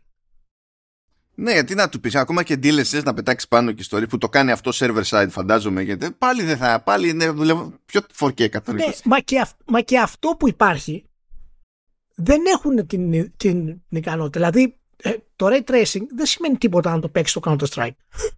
που μπορεί να το ναι. παίξεις σε 4K 120, που είναι εκεί που χρειάζεται. Οπότε μου κάνει φοβερή εντύπωση αυτό το κομμάτι. Σε κάθε περίπτωση, το Booster δεν είχε επιλογή σε, και καλά για να πας σε ξέρω εγώ, ποιότητα 4K και τα λοιπά, παιδί μου. Είχε άλλο ταβάνι, ήταν κάτω από, τη, από την Nvidia με το GeForce Now. Οπότε υποτίθεται ότι καλύπτει αυτό το κενό και κοιτάζει να είναι φθηνότερη.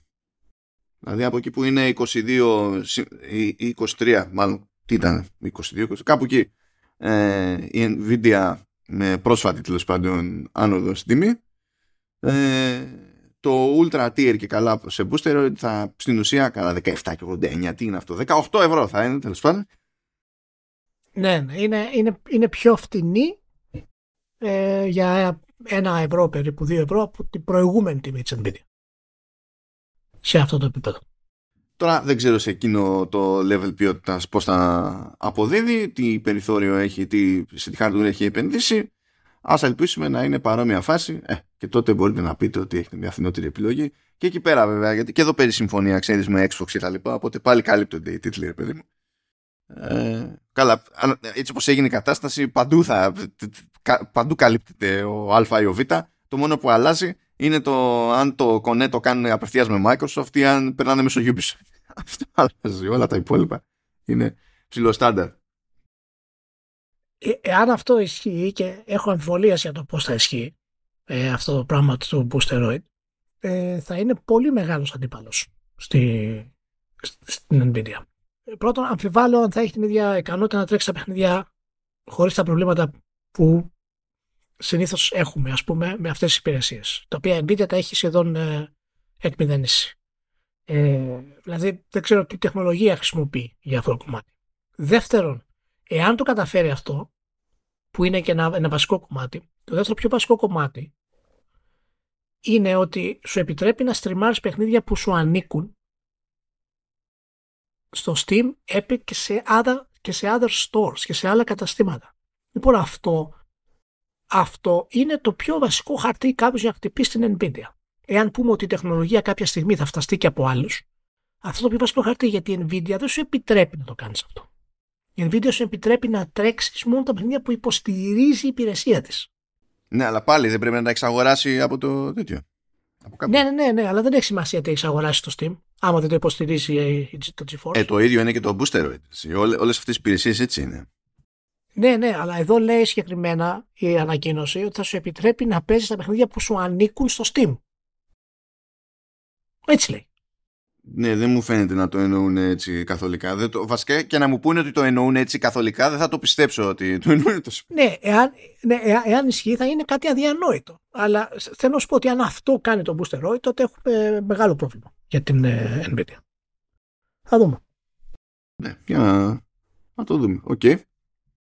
Και έχει και αυτό και τέτοιο. Έχει και αυτό έτσι κι αλλιώς εφαρμογές και τα λοιπά. Δηλαδή έχει εφαρμογή. Ναι. Καλά, μέσω browser χαίρομαι πολύ έτσι κι αλλιώς. Αλλά έχει εφαρμογή για Windows, έχει εφαρμογή για. Apple λέει. Δεν διευκρινίζει. Αν είναι Mac κάτι άλλο, οπότε θα σας γελάσω. έχει εφαρμογή για Linux. Έχει TV mobile, και mobile app για Android έχει web, app στο Chromebook, για Chromebook. Ε, web είναι, τι web app ε, αυτό τέτοιο. Και έχει και τέτοιο. Και έχει και εφαρμογή και για το WebOS της LG. Δηλαδή, ξέρεις, δεν είναι και αυτή ακίνητη ρε παιδί μου. Anyway, πάει αυτό. Πάμε να, πάμε να φτιαχτούμε λίγο εδώ πέρα. Ε, στα 10 εκατομμύρια έχουν φτάσει οι πωλήσεις ε, των τίτλων Persona 5. Oh. Και τα 3,2 λέει έχουν πάει στο, στο Vanilla Persona 5. Α, ωραία. Και από εκεί και πέρα προφανώς έχει δώσει πόνο το Royal, εντάξει, OK. Okay. Ε, αλλά συμπεριλαμβάνεται και το Strikers, συμπεριλαμβάνεται και το Tactica, το οποίο τέλος πάντων είναι πολύ πρόσφατη άφιξη. Δεν μπορώ να συλλάβω ναι. ότι έχει καμιά ουσιαστική συνεισφορά πούμε, στο όλο θέμα. Ε, για να το γιορτάσει αυτό, η Atlus κάνει λέει 50% έκπτωση στην αρχική προτεινόμενη τιμή λιανικής του του, του Persona. Καλοσύνη σου. Του, του Persona 5 Royal. Του Persona. Δεν θα σας το πουλήσω 70 ευρώ. Απίστευτο. Ευχαριστούμε, Atlus. Από τόσα χρόνια. Αλλά, OK, okay, μπράβο. Ε, και θέλω να σε ενημερώσω, Ηλία, ότι ε, κάνει τέτοιο, κάνει και brand marketing η Atlus για το Persona. Brand δηλαδή marketing, η Apples, αμάν, αμάν έχει κάνει διαφημιστικό για το σπρώξιμο γενικά του Persona. Για την Ιαπωνία το έχει κάνει βέβαια. Αλλά το θέμα είναι ότι έχει, έχει στάξει και φράγκο σε ηθοποιούς που έχουν και πέραση στην Ιαπωνία. Και έφτιαξε brand ad για το Persona. Και δεν έχει τίποτα ούτε games ούτε τίποτα. Έτσι. Κάνει brand marketing συγκεκριμένα για το Persona στην Ιαπωνία. Συγγνώμη, με τη Χαρούνα Καγακούτσι, έτσι. Η οποία είναι, η οποία είναι... Τη βλέπεις και θες να... Δεν θα το πω αυτό γιατί είμαστε... Όπα, όπα, όπα, όπα. Μην μας μαζέψουνε. Ε, και κάποιος άλλος πούλησε staff. Ε, μας ενημέρωσε η Sony ότι βάρεσε τα 50 εκατομμύρια PS5 ες, σχεδόν στο ρυθμό του PS4 είναι και καλά τέλος πάντων τα έπιασε τα 50 εκατομμύρια με δύο μήνες παραπάνω από το PS4 στην αγορά το οποίο εγώ εξακολουθώ και το θεωρώ θαύμα δεδομένου ότι αυτή η γενιά ψαχνόταν δύο χρόνια ας πούμε απλά για να προμηθεύσει την αγορά σχεδόν οποιοδήποτε αριθμό τέλος πάντων συστημάτων και ήταν και η πανδημία μέσα. Άμα δεν ήταν όλη, όλη αυτή η παράνοια, θεωρώ αυτονόητο ότι ε, στην ίδια τέλος πάντων διάρκεια θα είχε ξεπεράσει το, το PS4. Αλλά συνέβη και αυτό. Το αναφέρουμε. Ναι, εντάξει, ίσως να μην το είχε ξεπεράσει, αλλά θα ήταν πολύ. θα ήταν αδιανόητα κοντά που δεν, που δεν το δέχεσαι. Δηλαδή. Να πούμε ότι τα 50 εκατομμύρια είναι sold through, έτσι. Δηλαδή είναι το πραγματικό νούμερο. Δεν είναι shipped σε retailers ε, είναι πραγματικό νούμερο πωλήσεων, είναι στα χέρια των καταναλωτών 50 εκατομμύρια ε, κομμάτια. Ε, είναι μια ανεπανάληπτη επιτυχία της Sony. Πραγματικά μόνο. Είναι μια ανεπανάληπτη επιτυχία της Sony και δεδομένου όλων αυτών των προβλημάτων που, που είπες, την καθυστέρηση των first party της και ε, νομίζω ότι δεν είναι τόσο συνδεδεμένη πλέον από το γενικά ήταν από τότε που έχει το PlayStation αλλά σε αυτή την περίοδο είναι τόσο συνδεδεμένη η εικόνα της ως ε, η gaming μαμά στο, στο παραδοσιακό gaming, στο πιο παραδοσιακό gaming δηλαδή ε, όχι στο πιο οικογενειακό mainstream gaming όπως είναι το Switch που είναι κάτι εντυπωσιακό για την τιμή της κονσόλας για το hardcore content που έχει, για όλα αυτά που προσπαθεί να κάνει με το online κτλ. Και, και έχει καταφέρει μέσα σε όλα αυτά να έχει 50 εκατομμύρια. Οπότε κομμάτι αυτού πρέπει να το χρεώσουμε στο, στο Ryan. Νομίζω είναι ε, κάτι πάρα πολύ σημαντικό και είναι η αιτία που το έχουμε ξαναπεί πολλές φορές που ανέβηκε εκεί πάνω. Γιατί ο Ryan ανέκαθεν είναι πολιτής. Αυτή είναι η ικανότητα του, του Ryan με όλα τα άσχημα που έχει κάνει και όλες τις χαζομάρες και τα ψέματα που έχει πει και τα λοιπά, παρόλα αυτά παραμένει πολιτής. Και δεν μπορεί να πεις τίποτα για αυτή την επιτυχία. εγώ είμαι σχετικά σοκαρισμένος για αυτά τα νούμερα. Να σου πω την αλήθεια. Θα το ξεπεράσεις, πιστεύω, Ηλία, εν καιρό. Λες. Ξέρω εγώ. Ε, στο, στο εύχομαι, γιατί να είσαι για πάντα σοκαρισμένος. Δεν έχει καμία αξία. Πρέπει να κάνεις χώρο για το επόμενο σοκ κιόλας. Α, θα μείνουμε λίγο στη Sony διότι ανακοινώθηκε μια συμφωνία πέρα. Ε, η, η Sony λέει μαζί με την Koei Tecmo βάζουν λεφτά στην Ιαπωνική Akatsuki η οποία Akatsuki ασχολείται με διάφορα πράγματα μεταξύ των οποίων ε, και mobile games με live operations και υποτίθεται ότι το κονέ γίνεται για αυτό. Είναι περίπτωση συμφωνίας που δεν, δεν τυχαίνει και λες: Α, μπορώ να φανταστώ προς τα που πάει. Δηλαδή, έτσι όπως είναι, δυσκολεύομαι να φανταστώ ότι ε, πάει για κάτι το οποίο θα έχει συγκλονιστικό νόημα εκτός Ιαπωνίας. Και αν δεν βγάλει άκρη τώρα με το τι σημαίνει ότι βάζουν λεφτά μαζί με Koei Tecmo στη, στη Sony. Δηλαδή είναι. Okay. Είναι, είναι ό,τι να είναι. Okay. Δηλαδή η Sony αποκτά το 9,87% της εταιρείας και το 7,97% το αποκτά η Koei Tecmo. Και κάνανε αυτό το συνέβη αυτό το πράγμα. Ο Θεός ψυχή τους θα δούμε απλά επειδή είναι μια κίνηση χ να αναφέρω εδώ.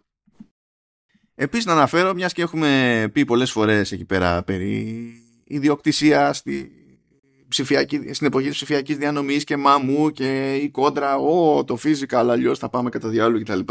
Και επιμένω όλα αυτά τα χρόνια ότι υπάρχουν τρόποι τέλος πάντων ε, να μεταφερθεί το concept της ιδιοκτησίας στη, στην ψηφιακή διανομή.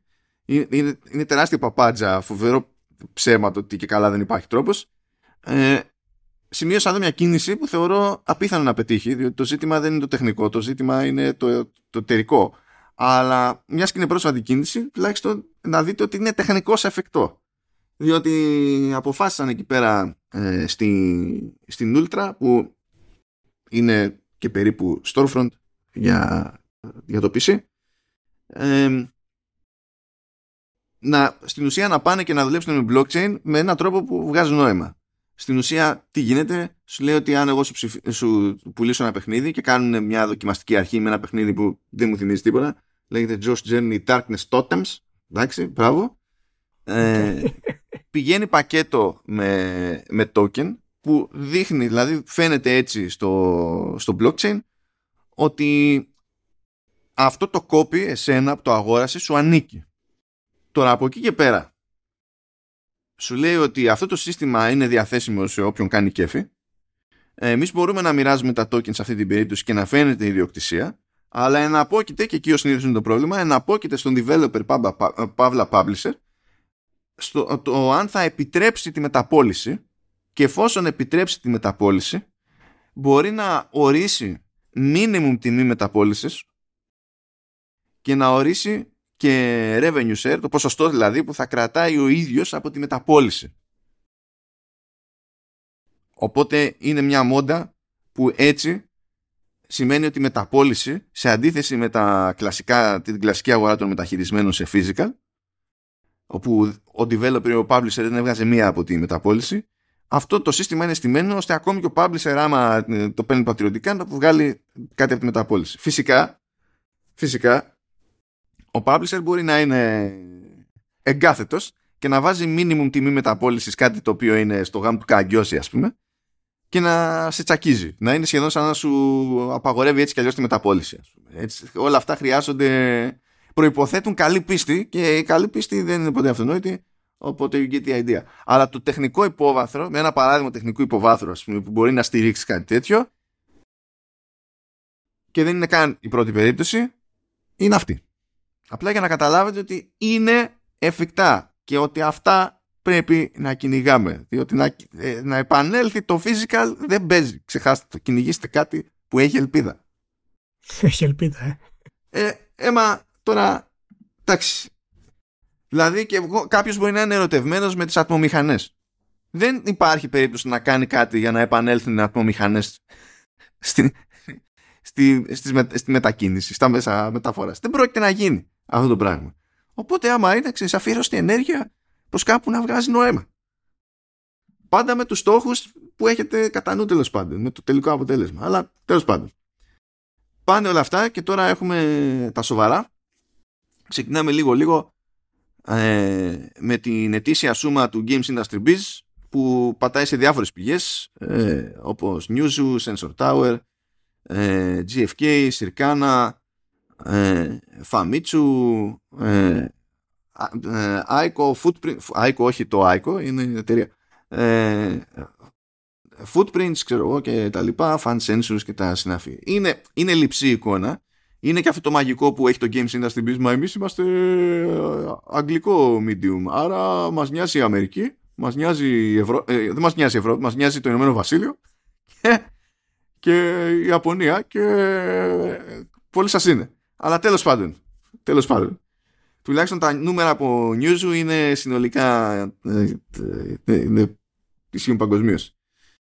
Και βγαίνει μάλλον η τελική σούμα σε τζίρο του κλάδου για το 2023 στα 184 δις. Είναι μικρή αύξηση ε, του τζίρου σε σχέση με πέρυσι. Είναι 0,6%. Αυτό σημαίνει ότι είναι προφανές στα αισθητά κάτω από τον πληθωρισμό. αυτό δεν αρέσει στους επενδυτές, απλά το αναφέρω. Ε, σχεδόν μείον 17% ο τζίρος στα browser games ηλία πλήττεται ο κλάδος. Πλήττεται. Κρίμα, είναι μεγάλο το κρίμα. Δυσκολεύεται. ε, ναι, απίστευτο browser games τώρα εντάξει ε, που είναι μόλις το 1% του συνόλου okay. στο 21% βρίσκουμε το, ε, τα PC games όπου ανέβηκαν 5,2% ε, στο 29% της συνεισφοράς βρίσκουμε console games που ανέβηκαν 1,9% και έχουμε και τα mobile games που έχουν τη μερίδα του λέοντος είναι στο 99% αλλά είχαν τέλος πάντων μια κάποια μείωση κατά 1,6% περίεργα πράγματα περίεργα πράγματα. Δηλαδή Μάλιστα. εντάξει ε, από εκεί και πέρα έχουμε κάτι ποσοστά εδώ για digital, physical να, που λέγαμε πριν για physical και τα συναφή ε, ο, το 5% του τζίρου προέρχεται από physical sales. Το 5% ρε, το 5% και αυτό χάρη στις κονσόλες. Ψηλό είναι. Γιατί στο PC μόνο το 1% είναι physical ενώ στις κονσόλες είναι το 17%. Και ξέρετε πολύ καλά, δηλαδή αν δεν το θυμάστε να σας το θυμίσουμε τώρα, ότι αυτό το 17% physical στις κονσόλες οφείλεται σχεδόν αποκλειστικά στην Nintendo. Ναι. Να το ξέρετε, μην έχετε ναι. αυταπάτες. Στάντα. Ε, τώρα, εντάξει, σε, εδώ δυστυχώς μετράει ε, για Αμερική και Ηνωμένο Βασίλειο, όχι για Αμερική μάλλον, Κάτσε είναι boxed εδώ, ναι, σωστά. Ε, γιατί το έχει έτσι. Τέλος πάντων, ναι. Για physical, για physical, το πρώτο παιχνίδι σε πωλήσει στις ΗΠΑ Hogwarts Legacy, το ίδιο και στο Ηνωμένο Βασίλειο. Ε, αλλά στην Ιαπωνία είναι Men of Culture, οπότε είναι πρώτο το Tears of the Kingdom. Του κουτιού λέμε τώρα, έτσι. Είναι, είναι, είναι physical. Και στην Αμερική είναι τρίτο από ό,τι βλέπω. Ναι, όπως και στο Ηνωμένο Βασίλειο. Και όπως και στο Ηνωμένο Βασίλειο, ναι. Εν τω μεταξύ, μόνο στην Αμερική προλαβαίνει οριακά και είναι στη 10η θέση του top 10, πάλι για physical λέμε, το Starfield. Ναι. ναι. Έχει παλιά καραβάνα από οπαδούς το Starfield γι' αυτό.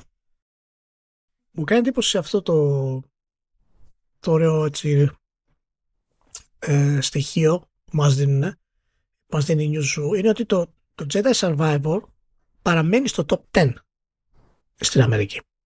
Και στο Ηνωμένο Βασίλειο. Είναι τέτοιο. Είναι 8 Στα, φύζι, στα physical. Ναι. Και ένατο στο Ηνωμένο Βασίλειο. Ναι, που σημαίνει ότι στα digital θα έχει πάει ακόμα καλύτερα. Ναι, καλά. Είναι σίγουρα, είναι σίγουρα μια μεγάλη επιτυχία για την, ε, για την EA ε, αυτό το κομμάτι. Και πραγματικά εύχομαι δηλαδή το, το επόμενο να βγει ακόμα καλύτερο ε, από την όλη φάση. Το, το, το Spider-Man βλέπω είναι στο 4 στην Αμερική, στο 7 είναι στο Ηνωμένο Βασίλειο. Μιλάμε για physical πάντα, έτσι. Ναι, ναι, μόνο physical λέμε τώρα. Και θες να πούμε για την ε, Ιαπωνία ή να το προσπεράσουμε. Παιδιά, όχι, θα σταθούμε στην Ιαπωνία. Αυτό περιμένω τόση ώρα. διότι... Θα σταθούμε. Θες να σταθούμε, εντάξει, OK. Okay. Διότι πρώτον, πρώτον, με εξαίρεση μία περίπτωση που είναι παιχνίδι της Konami, και παιχνίδι της Square Enix, όλοι οι άλλοι τίτλοι στο top 10 είναι Nintendo. Ξεκινάμε από αυτή την τη παρατήρηση. Ε, αλλά και να μην ήταν Nintendo, να μην ξέρετε τους τίτλους, να μην έχετε ιδέα. Είναι χαρακτηριστικό ότι ένας τίτλος μόνο δεν είναι για Switch. Είναι το Final Fantasy 16 στην ένατη θέση και έχει και σε παρένθεση ότι είναι για PS5 επειδή δεν χρειάζεται διευκρίνηση ότι όλα τα υπόλοιπα είναι σε Nintendo Switch. Είναι φάση εννοείται. Αλλά αυτό είναι PS5, μην μπερδευτείτε. Είναι, βγαίνει στο Switch. Είναι, είναι, είναι μαγικό. Εντάξει. Ε, αυτό που μου κάνει εμένα εντύπωση είναι στην κάλυψη. Και καλά, ποια brands και ποια παιχνίδια καλύφθηκαν μηντιακά, ρε παιδί μου, περισσότερο. Και το πρώτο παιχνίδι σε κάλυψη ε, ήταν το Starfield. Με σχετικά μικρή διαφορά το δεύτερο ήταν το Diablo 4 ε, με ουσιώδη διαφορά ήταν τρίτο Tears of the Kingdom. Ας μείνω στη, στην τριάδα πες. Αλλά τέλος πάντων μπορούμε να σχολιάσουμε οτιδήποτε. Για, π.χ. Ε, περίμενα το Spider-Man 2 να είναι πιο πάνω. Ε, αλλά τέλος πάντων εντάξει ενώ στην περίπτωση των εταιριών, τώρα εντάξει τον λίγο παρανοϊκό αυτό που παίζει, ε, τη μεγαλύτερη, δηλαδή η περισσότερη αρθογραφία ήταν για το Xbox και καλά, μόνο που το Xbox είναι business unit, δεν είναι εταιρεία. Προφανώς και όλο αυτό το τζέρτζελο έχει γίνει λόγω Activision Blizzard και ακόμη και έτσι είχε 16% πτώση στην κάλυψη σχέση με πέρυσι. Δεύτερο το PlayStation, τρίτη Nintendo. Ούτε το PlayStation είναι εταιρεία, αλλά τέλος πάντων. Και το λέω αυτό γιατί παρακάτω, στην τέταρτη θέση, είναι Microsoft ξεχωριστά και στην πέμπτη θέση είναι Sony ξεχωριστά. Και δεν, δεν καταλαβαίνω γιατί γίνεται αυτός ο διαχωρισμός. It is what it is. Απλά το τουλάχιστον κάνω τη, ναι. τη διευκρίνηση για, τη, για την όλη ιστορία. Αλλά το έχουμε, το έχουμε. Ε, αυτά πιστεύω. Δεν ξέρω αν θέλεις να σταθεί σε κάτι άλλο εδώ πέρα. Όχι, νομίζω είναι αρκετά ενδιαφέροντα τα, τα στοιχεία αυτά. Επιβεβαιώνουν πάνω κάτω αυτά που έχουμε πει και λέμε εδώ και πάρα πολύ καιρό. Τη σταδιακή εξαφάνιση του physical, την απόλυτη κυριαρχία της, ε, της Nintendo στην Ιαπωνία, αλλά και την σημαντική της παρουσία ε, στις άλλες ε, αγορές. Ε, το, το Breath of the Wild και το Tears of the Kingdom είναι παιχνίδια τα οποία δημιούργησαν νέο κοινό στο Zelda. Και αυτό είναι κάτι το οποίο εγώ προσωπικά δεν το περίμενα σε τέτοιο βαθμό. Γιατί και τα δύο παιχνίδια είναι hardcore. Δεν είναι παιχνίδια για να παίξει το 7χρονο και το 8χρονο χωρίς βοήθεια. Παραδείγματος χάρη. Παρ' όλα αυτά, οι πωλήσεις του έχουν ξεπεράσει αυτό που, που πίστευα ότι είναι δυνατό για όλα αυτά που έχουν ε, κάνει.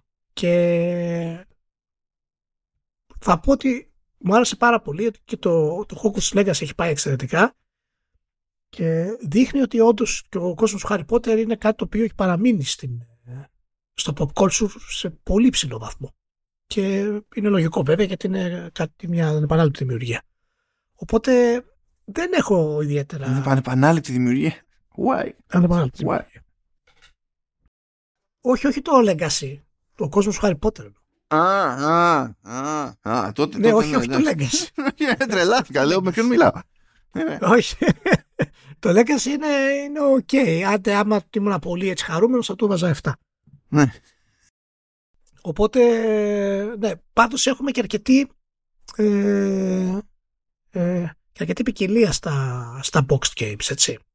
Θα ήθελα πάρα πολύ να δούμε τα, τα digital το top. Δηλαδή έχουμε fighting games στα boxed, έχουμε action adventures, έχουμε sandbox open worlds, έχουμε cinematic, έχουμε sport, έχουμε κλασικά open world, έχουμε action RPG.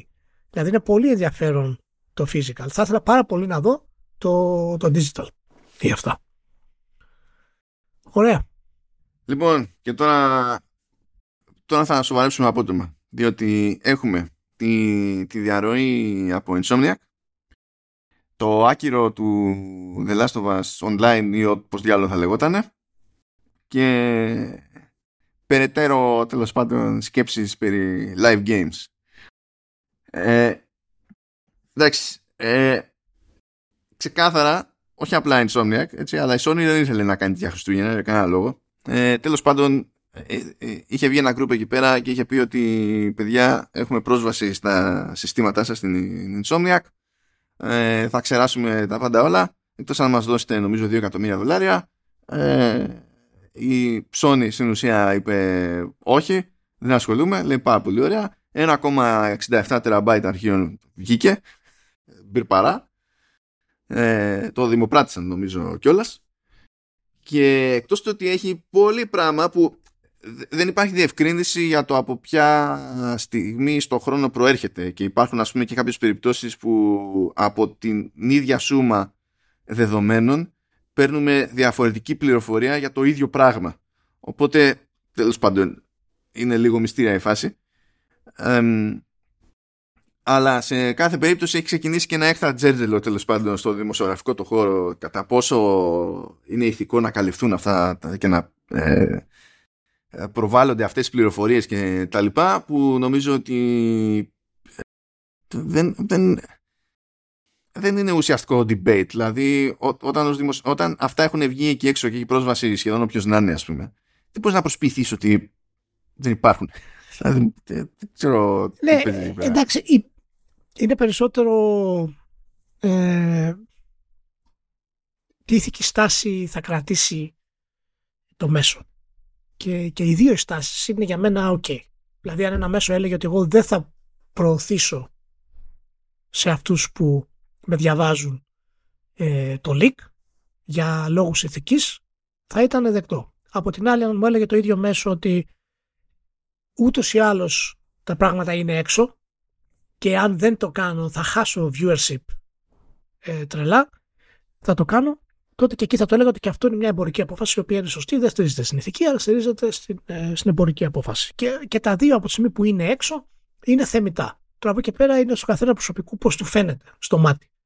Εάν κάποιος το προωθεί και είναι, έχει 100 εκατομμύρια κόσμο, μπορεί να πει ότι okay, γιατί το κάνουν αυτό παραδείγματος Αλλά στη βάση του ισχύει αυτό που είπες, κατά τη γνώμη μου, είναι, είναι έξω.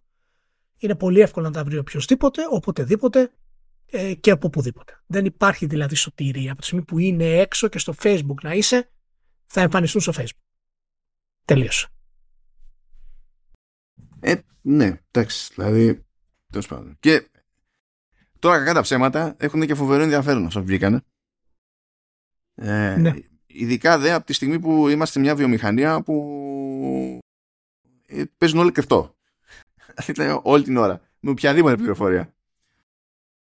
Οπότε, πράγματα που προέκυψαν. Ε, κοστολόγια για τις πρόσφατες παραγωγές της Insomniac και forecast και για το κοστολόγιο και για το τζίρο και για το πόσα κομμάτια πρέπει να πουληθούν για να μην μπουν μέσα για μελλοντικούς τίτλους στην Insomniac. Επίσης, ε, προέκυψαν λεπτομέρειες για το τι είδους συμφωνία έχει η Sony με τη Marvel. Επίσης, πολύ ενδιαφέρον. Βγήκε timeline για τις παραγωγές που εδώ όντως υπάρχουν δύο διαφορετικές ε, εκδοχές του timeline. Είναι, γι' αυτό είπα και πριν αυτό που είπα, π.χ.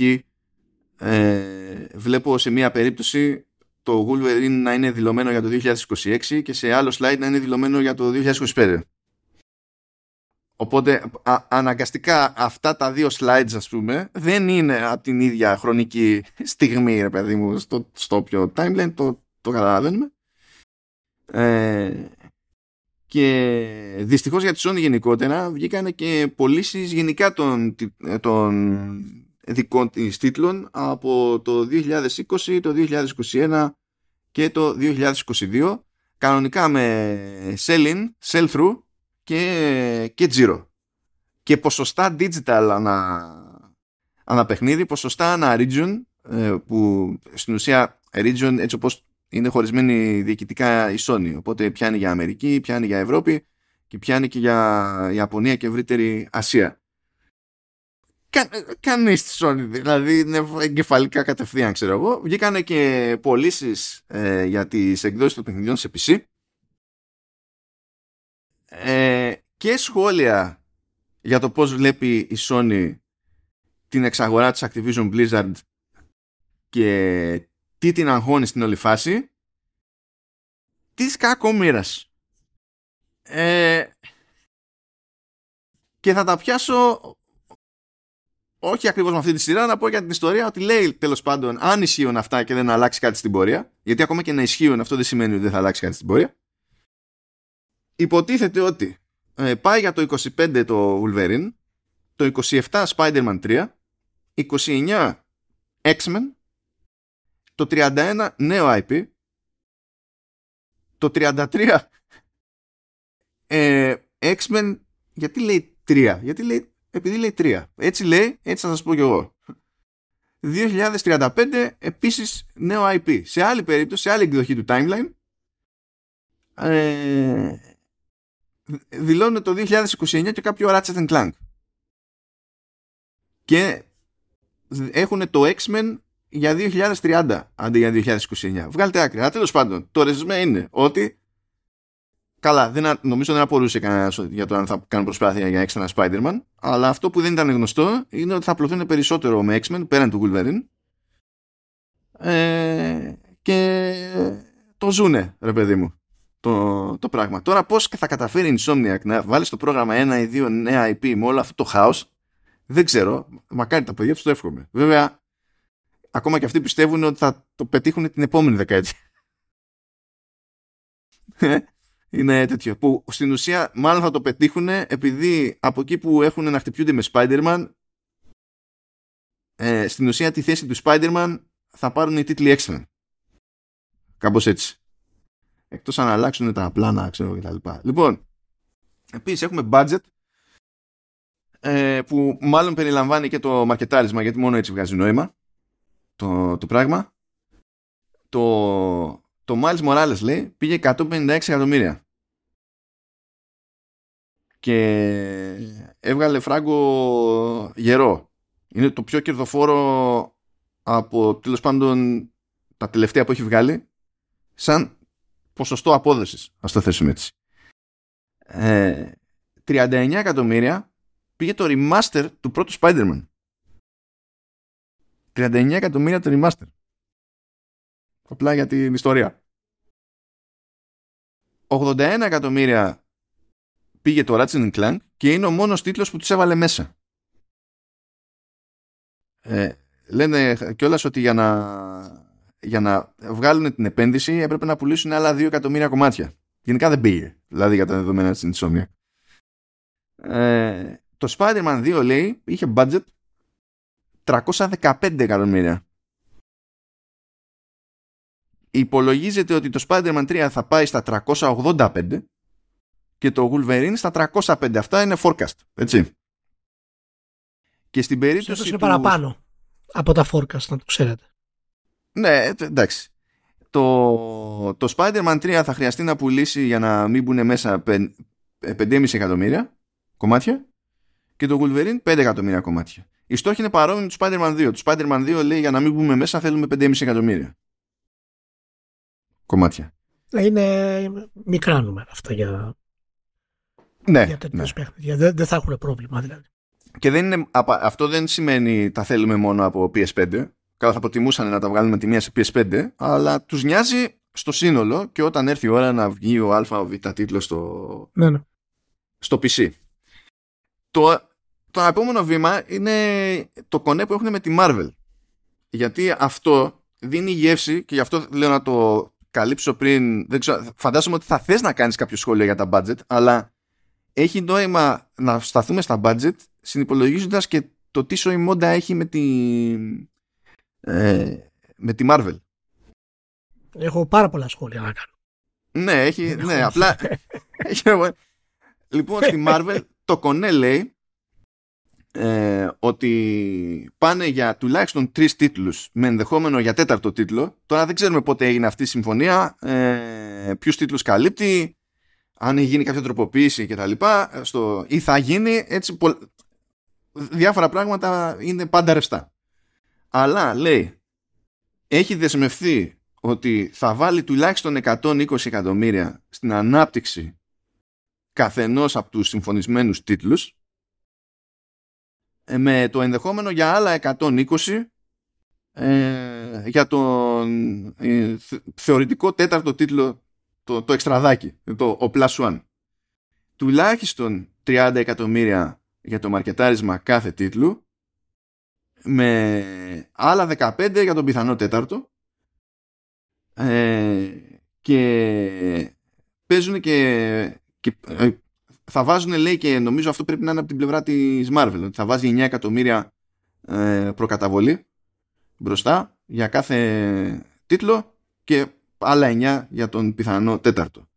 Όλα τα παιχνίδια πρέπει να βγουν πριν το 2035 ε, όλα θα είναι διαθέσιμα τουλάχιστον μέχρι το 2038 και από εκεί και πέρα λέει συνεχίζουμε εφόσον μας το επιτρέψει η Marvel δεν ξέρω ποιος θα πει στη Marvel όχι δεν θέλω να συνεχίσετε απλά τώρα μάλλον θα είναι κάποιο τυπικό κόλλημα αυτό επίσης κάνει, έχει κάνει κονέ για σχεδόν αποκλειστική χρήση των X-Men ως brand μέχρι το τέλος του 2035 Υποτίθεται ότι η Marvel μπορεί να συνεχίζει να κάνει κονέ με τίτλους που είναι για οικογενειακό κοινό, για παιδιά κτλ.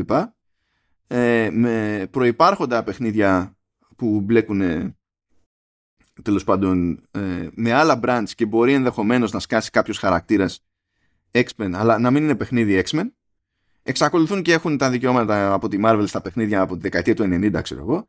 Και λέει ότι δεν μπορεί να χρησιμοποιηθεί ως ε, εμπορικό ατού σε άλλο παιχνίδι ε, το ότι θα μπει κάποιος χαρακτήρας X-Men. Δεν μπορεί να χρησιμοποιηθεί στο μαρκετάρισμα αυτό και ακόμη και αν θέλει να κάνει κάτι από αυτά που επιτρέπεται να κάνει η Marvel με παιχνίδια X-Men σε αυτό το διάστημα δεν μπορεί να ανακοινώνει οτιδήποτε σχετικό 45 μέρες πριν μετά ή, ε, από ε, πριν ή μετά από την κυκλοφορία ή την ανακοίνωση τίτλου X-Men από τη Sony. Τέλος πάντων, εντάξει, αυτά είναι. Ε, Επίσης, σε περίπτωση που γίνει, γίνει παναχώρηση από τη Sony, ε, πρέπει να δώσει λεφτά πίσω την προκαταβολή στην ουσία. Ε, τα 9 εκατομμύρια break-up fee. Σε περίπτωση που κάνει παναχώρηση η, η Marvel ε, δεν, παίρνει, δεν παίρνει τίποτα. Και το τελευταίο για τα budget γιατί αυτό παίζει ρόλο στα budget. Λέει τι κρατάει η Marvel από κάθε πώληση. Και λέει ότι στη, στην ψηφιακή πώληση κρατάει 9 έως 18% στα physical 19 έως 26 σε DLC το όποιο DLC 19 έως 26 και άκου τώρα στα hardware bundles κονσόλα με παιχνίδι από 35 μέχρι 50% επί της χοντρικής. Αυτό ήταν το πιο τρομακτικό που είδα. Μπορείς να απλωθείς αυτό το πράγμα τώρα, αλλά νομίζω ότι με αυτά, με αυτά τα ποσοστά καταλαβαίνετε γιατί πρέπει να είναι τα budget αυτά που είναι μετά και θέλουν για να ρεφάρουν αυτά που θέλουν να ρεφάρουν. Αλλά ναι, για πες, για πες Ηλία. Και δεν έχουμε τελειώσει καν με Insomniac, αλλά πες Ηλία. Εντάξει, αυτό είναι το πιο δεν θα φάμε άλλο, άλλο. Αυτό θα φάει όλο το κομμάτι από ό,τι φαίνεται. Γιατί είναι. Ε, Καταρχάς να πούμε ότι λυπούμαστε πάρα πολύ για το leak και τους εργαζομένους της Insomniac, για όλα αυτά τα μυστικά που η εταιρεία ήθελε να έχει κρατήσει, που έχει να κάνουν με συμφωνίες, έχουν να κάνουν με εσωτερικά τα εταιρικά είναι το λιγότερο, γιατί αυτό δεν το διευκρίνησα. Ναι. Βγήκαν προσωπικά δεδομένα των εργαζομένων, έχουν βγει ναι. διαβατήρια, έχουν βγει διευθύνσεις, ξέρω εγώ. Αυτό είναι. Αυτό, αυτό είναι το πρώτο. Ε, και αυτό είναι το πρώτο που πρέπει να θίξουμε. Και φυσικά ε, πέρα από τα, από τα προβλήματα που έχει να κάνει με την ανάπτυξη των παιχνιδιών, με τις ομάδες, με τη δουλειά που έχουν ρίξει, ήταν και τα προσωπικά δεδομένα που δημιούργησε ένα ε, παράπλευρο πρόβλημα, ας πούμε, μεγαλύτερο ε, από την όλη κατάσταση. Λοιπόν, να σου πω κάτι. Πρώτα θα πάρουμε τη γενική εικόνα, κατά τη γνώμη μου. Και η γενική εικόνα είναι η εξής. Τη συζήτησα και στο, στο facebook αρκετά με το Στέλιο το Μουστάκι από το Byte, το Byte Me και το Byte ε, Γεια σου Στέλιο. Ε, για μένα είναι απίστευτο απίστευτα λυπηρό το γεγονός ότι η Insomnia φαίνεται ότι είναι ένας developer φάμπρικα αυτή από αυτό το πλάνο που βγάλαμε. Το είχαμε σχολιάσει σε προηγούμενη εκπομπή ότι από τα first party τα τελευταία χρόνια και ειδικά στην εποχή του PS5 οι τύποι είναι εργοτάξιο και για μένα είναι θαύμα που αποδίδουν καν στο επίπεδο που αποδίδουν συστηματικά. Είναι θαύμα. Είναι θαύμα, είναι θαύμα. Αλλά είναι λυπηρό. Είναι λυπηρό γιατί δείχνει τη φιλοσοφία της Sony στο πιο μακρινό της πρόσωπο από την κλασική από το κλασικό DNA της Sony. Το κλασικό DNA της Sony ήταν πάντα το δημιουργικό να προωθήσει ιδέες του developers, να προωθήσει IPs, να στηρίξει νέα IPs και το έκανε αυτό με τον καλύτερο τρόπο φυσικά στο PS4 πρώτη φορά στα δικά της και να χρηματοδοτήσει πάρα πολύ στα δικά της. Στις προηγούμενες γενιές το έκανε και στα δικά της αλλά κυρίως το έκανε σε third parties και μέσω αποκλειστικών συμφωνιών δεν είχε πρόβλημα ποτέ να υποστηρίξει παιχνίδια τα οποία ε, σε θέματα πουλήσεων ήταν off.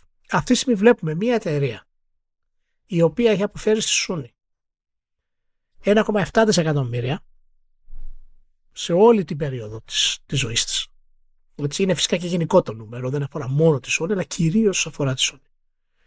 Και ε, είναι αυτή τη στιγμή εγκλωβισμένη σε ένα πλάνο 10 χρόνων και να παράξει παιχνίδια τα οποία θα βασίζονται 99,99% σε αυτό τον ανοιχτό κόσμο μπλαζέ το οποίο έχει δημιουργήσει η Sony για τα παιχνίδια της κάτω από την ομπρέλα και τη φοβερή πίεση της Marvel που σημαίνει απίστευτες πωλήσεις που πρέπει να έρθουν ανάλογα με τους, με τους ήρωες gameplay, σύστημα μάχης τα οποία θα βασίζονται πάρα πολύ στο τι έχει πετύχει με το spider για να αποφευχθεί το ρίσκο. Και το ξέρω ότι αυτά σας ακούγονται πολύ θεωρητικά αυτή τη στιγμή αλλά δεν είναι καθόλου θεωρητικά. Δηλαδή είναι θεωρητικά τώρα αλλά θα το δείτε στην πράξη δεν θα είναι θεωρητικά. Όταν τα επόμενα super hero παιχνίδια ακολουθούν το ίδιο μοτίβο το κινηματογραφικό αυτού του στυλ που έχει κάνει με τα Spider-Man. Και αυτή τη στιγμή ξαναλέω το είπα και στο facebook επιχειρηματικά είναι μια πάρα πολύ καλή κίνηση δεν βρίσκω κάτι λάθος. Έτσι, θα μιλήσουμε για το πόσο επικίνδυνη είναι, γιατί αφορά τη γενική φιλοσοφία της Sony μετά όλο αυτό. Αλλά σαν επιχειρηματική κίνηση, για να μπορέσει η Sony να βγει, θα πάει στην ασφαλέστερη επιλογή. Ποια είναι η ασφαλέστερη επιλογή; Super Hero αυτή τη στιγμή. Και μάλιστα και Super Hero τα οποία δεν έχουν αρκετή πέραση. Ακόμα. Είναι δηλαδή, όχι ακόμα, είναι σε down. Βασικά ξέχασα κιόλας να πω ότι και καλά ετοιμάζεται και τίτλος Venom. Μέσα στο ναι. Κάπου ξέχασα, δεν ξέρω γιατί το ξέχασα. Είναι υπό μία έννοια ανεκμετάλλευτα IP στο gaming. Όχι στο pop culture. Και αυτό είναι έξυπνη επιλογή της Sony. Η Insomniac λοιπόν εγκλωβίζεται σε αυτό το κομμάτι με 3, 4, 5 τίτλους super hero σε αυτή τη φάμπρικα κάθε 3, 4 χρόνια. Παμ, παμ, παμ, παμ. Και δεν έχει καμία άλλη επιλογή παρά να είναι, είναι, σε κάθε αυτό δύο. το κομμάτι. Είναι, είναι κάθε δύο. Έτσι. Είναι κάθε δύο. Είναι ακόμα χειρότερο από όσο ε, είχα καταλάβει στην αρχή όταν πρώτο είδα τα leaks. Και έχει ένα νέο IP μετά το 30 που αυτό σημαίνει ότι φυσικά θα είναι cross-gen στην όλη κατάσταση και θα ήθελα πάρα πολύ να δω τι σημαίνει αυτό για μια εταιρεία η οποία θα έχει βγει από ένα απίστευτα πιεσμένο κύκλο ανάπτυξης, όπου η δημιουργικότητά της έχει φτάσει στο μηδέν, για να μπορέσει να βγάλει ένα νέο τίτλο. Και θα έχει να υποστηρίξει και multiplayer. Μην πιάσετε μόνο αυτά που περιγράφει ο Ηλίας, γιατί υποτίθεται ότι θέλει να βάλει multiplayer στο Spider-Man 2, το υπάρχουν, και τάζει και στο, και στο Wolverine, και τάζει ναι, τέλος πάντων, γιατί βλέπει, βλέπω εδώ multiplayer 1.0, μετά multiplayer 2.0, multiplayer 3.0. Το έχουν κάπως προειδικά τέλος πάντων στο πώς θα το προχωρήσουν, ok. Ε, τάζει σε όλα αυτά και multiplayer, το οποίο θέλει άλλου τύπου υποστήριξη από πίσω, ε. Είναι, είναι φιαλτικό. Μάνο, είναι φιαλτικό για αυτή την εταιρεία. Και φαίνεται ότι είναι έτοιμη να μπει στο κύκλο των εταιριών, όπου οι μεγάλες μαμάδες τις εκμεταλλεύονται μέχρι να τις διαλύσουν. Αυτός είναι ένα από τους μεγαλύτερους μου φόβους για αυτή την εταιρεία, γιατί ούτως ή άλλως όταν μπει σε αυτή, σε αυτή τη φάμπρικα, δεν αντέχεις να δημιουργήσεις μετά. Δεν αντέχεις να κάνεις κάτι καινούριο. Μέσα σε διάστημα 4, 6, 8 χρόνων αλλάζουν πάρα πολλά πράγματα. Στη διοίκησή σου, σε οτιδήποτε. Και θα είναι εγκλωβισμένοι σε αυτό το κομμάτι. Επιχειρηματικά λοιπόν για τη Sony, κατά πάσα πιθανότητα, όπως όλα δείχνουν τα στοιχεία, είναι μια καλή επιλογή, γιατί πολύ απλά θα αποφέρει αυτά που χρειάζεται να αποφέρει. Αλλά για την ίδια την Insomnia αλλά και τη βιομηχανία είναι μια πολύ καλή, μια πολύ κακή επιλογή. Και θα το εξηγήσω στα γρήγορα. Αυτό το κομμάτι το, το επεξήγησα πάρα πολύ στο Facebook, θα το ξαναπώ λίγο εδώ και θέλω να και τη γνώμη σου σε αυτό το κομμάτι. Επειδή ακριβώς η Sony είναι μία από τις μαμάδες και επειδή ακριβώς η Sony έχει τη δυνατότητα να ορίσει τη στάση της αγοράς, η αιμονή της αυτή τη στιγμή, όπως φαίνεται στα Super Hero Games, δημιουργούν ένα προηγούμενο όπου θα είναι σχεδόν αδύνατο για οποιαδήποτε εταιρεία να σκάσει με νέο AAA IP και να μπορέσει να έχει τις κατάλληλες πωλήσεις για να επιβιώσει αυτό το πράγμα. Οι περισσότερες εταιρείες ήδη το κάνουν, θα επιστρέψουν σε πολύ κλασικά IP. Δηλαδή σε sequels, το οποίο είναι ok, το κάνουμε συχνά, αυτή είναι, αυτός είναι ο κόσμος του AAA. Αλλά η αγορά έχει μειωθεί τόσο πολύ που πλέον ό,τι AAA και να βγει, εάν θέλει να έχει ελπίδα, από τη μία ή θα πρέπει να προσπαθήσει να είναι super hero ή κάτι σαν super hero εάν ισχύουν όλα αυτά που είδαμε από την Insomnia ή θα πρέπει να ακολουθεί το καλούπι της Sony του Action Adventure Semi-Open World, Open World, Light RPG γιατί είναι αυτά που πουλάνε. Αυτή τη στιγμή έτσι αυτή η κατάσταση έτσι φαίνεται. Και μάλιστα είναι χαρακτηριστικό που το Alan Wake το 2 ακολουθεί αυτό το μοτίβο της Sony. Έχει αυτό το κλασικό στυλ της Sony. Light gameplay, όχι ιδιαίτερα πολύπλοκο, storytelling, κάμερα πίσω από τον ε, χαρακτήρα και προχωράμε. Μέχρι να πάμε στο επόμενο story sequence και στο επόμενο story sequence και στο επόμενο story sequence. Ακόμα και αυτό το Alan Wake που πήρε τα τρία σημαντικά βραβεία φέτος έχει πουλήσει λίγο, μάλλον. Ναι, έχει πουλήσει λίγο, ναι. Δηλαδή από την κυκλοφορία του μέχρι τώρα ζήτημα να έχει ξεπεράσει το 1 εκατομμύριο. Εντάξει, να σου πω όμως κάτι. Προ, Προφανώς αυτό είναι πρόβλημα για, τη, για την αγορά, για τη βιομηχανία και για τους δημιουργούς. Αλλά Και, και τι θα πεις, ότι δεν έπρεπε να είχε τόσο καλή εκτέλεση σε επιτυχημένη συνταγή η Sony; Για το καλό των υπολείπων; Όχι. Ε, αυτό, ε, δηλαδή... για, μένα αυτό, για μένα αυτό πρέπει να πεις. Για μένα πρέπει να πεις ότι ε, εγώ σαν Sony, και επειδή το έχει ξανακάνει, δεν είναι ότι δεν το έκανε. Αυτή η αλλαγή του προσώπου της Sony από μια εταιρεία που προωθεί τη δημιουργικότητα και έχει στηρίξει πάρα πολύ την κινηματογραφικότητα στα παιχνίδια, αλλά και τους third parties να κάνουν ό,τι θέλουν, γίνεται σε μια πολύ καλοβαλμένη Electronic Arts αυτή τη στιγμή. Με αυτά που βλέπουμε. Και είναι υπόγεια. Και από τη στιγμή που έχεις το Spider-Man και σου έχει πουλήσει όσο καλά, θα βγάλεις Spider-Man 3. Αυτό είναι απολύτως λογικό. Ναι. Επειδή πάει καλά το Spider-Man 3, θα βγάλεις και ένα άλλο super hero game για να μπορέσεις να επεκτείνεις το πορτοφόλιό σου. Λογικό. Δεκτό. Επιχειρηματικά. Και μετά τους αφήνεις να κάνουν το νέο IP. Αλλά επειδή η φιλοσοφία της Sony, η επιχειρηματική της φιλοσοφία, και το έχουμε πει πριν δύο χρόνια αυτό, ο φόβος, απαιτεί όλο ένα και αυξανόμενα νούμερα ανάπτυξης και κόστη ανάπτυξης, αυτό την αναγκάζει να είναι ακόμα πιο ασφαλής στις επιλογές της. Άρα εκεί που θα είχαμε για μένα θα ήταν πολύ πιο υγιές για τη βιομηχανία και για την Insomnia να έχει δύο super hero games, δεκτό, γιατί είναι τα χρήματα που φέρνουν, νέο IP και μετά μπορείς να κάνεις ένα άλλο super hero game. Για να δει να, να επεκτείνεις το πορτοφόλιο και είναι κάτι το οποίο έκανε η Sony την προηγούμενη γενιά. Που ήταν η μεγάλη της επένδυση. Επιλέγει να έχει τέσσερα super hero παιχνίδια, ένα sequel της τριλογίας του Spider-Man και έστω και ένα από αυτά δεν πιάσει 5,5 εκατομμύρια, ένα. Τότε το νέο IP ξεχάστε το. Ιδιαίτερα με τα νούμερα που αναφέραμε ε, για τη Marvel. Λοιπόν, οπότε επιχειρηματικά είναι σωστό, αλλά σε βάθος χρόνου εμένα με ανησυχεί αυτό το κομμάτι, δεδομένου ότι η αγορά του AAA είναι πάρα πολύ μικρή μάλλον. Και εγώ δεν θέλω μια αγορά AAA όπως έγινε ο κινηματογράφος. Εάν συνεχιστεί αυτό το κομμάτι, να, να μην παραπονιόμαστε μετά ότι δεν έχουμε νέες ιδέες στα AAA και δεν έχουμε νέες επενδύσεις στα AAA. Άμα θέλουμε αυτή τη μαρβελοποίηση δηλαδή και των video games. Ευτυχώς δεν είμαστε σε τέτοιο, σε τέτοιο στάδιο και δεν νομίζω ότι, δε, ότι η βιομηχανία δεν έχει καν τη. Δηλαδή, ναι, μεν είναι ενός είδους milestone να καταφέρεις να πιάσεις αυτή τη συνταγή της Sony, αλλά δεν μου δίνει ποτέ την εντύπωση η βιομηχανία ότι έχει κάνει μόνο να καταλήξει στις μεγάλες παραγωγές με μια συγκεκριμένη συνταγή. Όχι, όχι. το, το θέμα είναι ότι αν δεν έχουμε τις μεγάλες παραγωγές, τι θα έχουμε; Τις AA παραγωγές της Ubisoft. Πίστευες πριν 20 χρόνια, εγώ δεν το πίστευα. Πριν 20 χρόνια, ότι ο Σκορτσέζε και ο Ρίτλε Σκορτ θα έπρεπε να πάνε στην Apple για να χρηματοδοτηθούν. Ενώ οποιαδήποτε, οποιαδήποτε παπάντζα super hero παίρνει το πράσινο φως σε dead test στο κινηματογράφο. Εγώ δεν το περίμενα, όχι. Περίμενα ότι θα έχουμε shift, αλλά όχι αυτής της κατάστασης.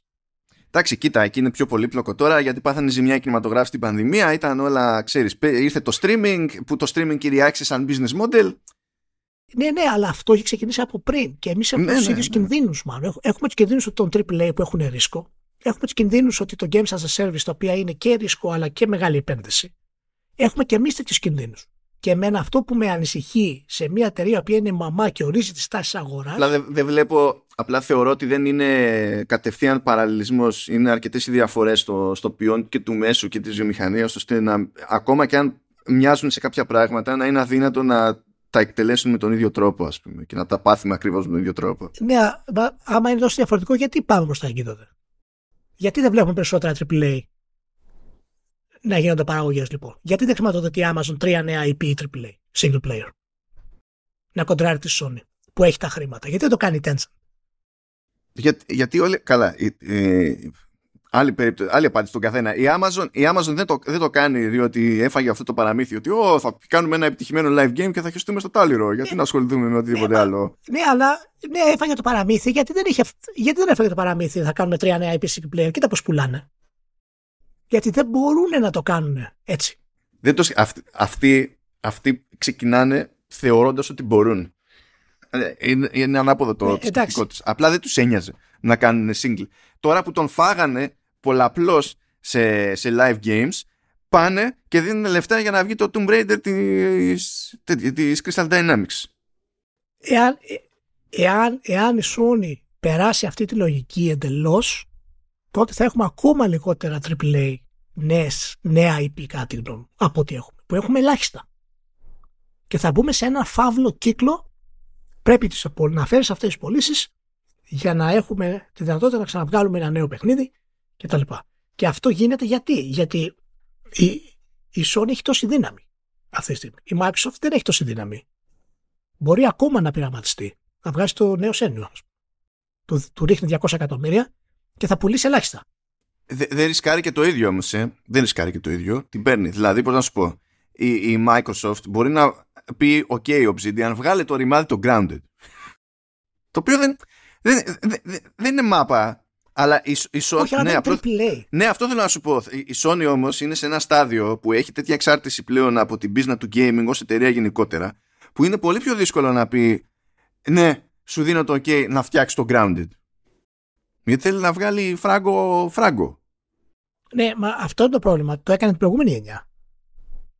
Αλλά ακριβώς τώρα επειδή άλλαξε τον τρόπο που θέλει να κάνει την πίσνα, έτσι, η το αρχικό της επιχειρηματικό πλάνο την οδηγεί σε αυτές τις κινήσεις. Για μένα δεν, δεν βλέπω τίποτα υγιές σε αυτά που έγιναν λέει, για την Insomnia. Πέρα από το επιχειρηματικό υγιές της Sony. Το τι θα γίνει στη βιομηχανία δεν τη νοιάζει τη Sony στην πραγματικότητα, εφόσον αυτή πάει καλά. Ούτε τη Marvel τη νοιάζει ότι ο κινηματογράφος δεν μπορεί να χρηματοδοτήσει normal ταινίες όπως ήταν στα 90s. Παραδείγματος χάρη. Αυτοί βγάζουν χρήματα με ό,τι παπάτσα κυκλοφορούν. Τελείως, δεν τους νοιάζει. Ε, εγώ αυτό δεν το θέλω. Δεν λέω ότι θα γίνει. Λέω ότι είναι ενδείξεις αυτές φόβου για μένα, για τη βιομηχανία. Δεδομένου ότι έχουμε πόσους, πέντε AAA developers στον κόσμο. Δεν έχουμε παραπάνω. Πέντε, τέλος πάντων. Ναι. Δεν, δεν μετράς στούντιο, μετράς τέλος πάντων. Ε, μετράς και publishers ως μονάδα, προφανώς. Όχι, βάλω κάτω. Έξι είναι. Πώς είναι; Microsoft, Nintendo, Sony, CD Projekt, Rockstar, Crystal Dynamics, έξι. Θες να βάλεις τώρα και το. Ε, ξέχασα τη, τη μαμά του Control και του Alan Wake. Ε, τι Remedy. Τι Remedy. Ναι, α, το, το Alan Wake είναι 2,5. Και το λέω 2,5 όχι από τεχνικής άποψης, το λέω γιατί δεν είχε το marketing που έχουν AAA.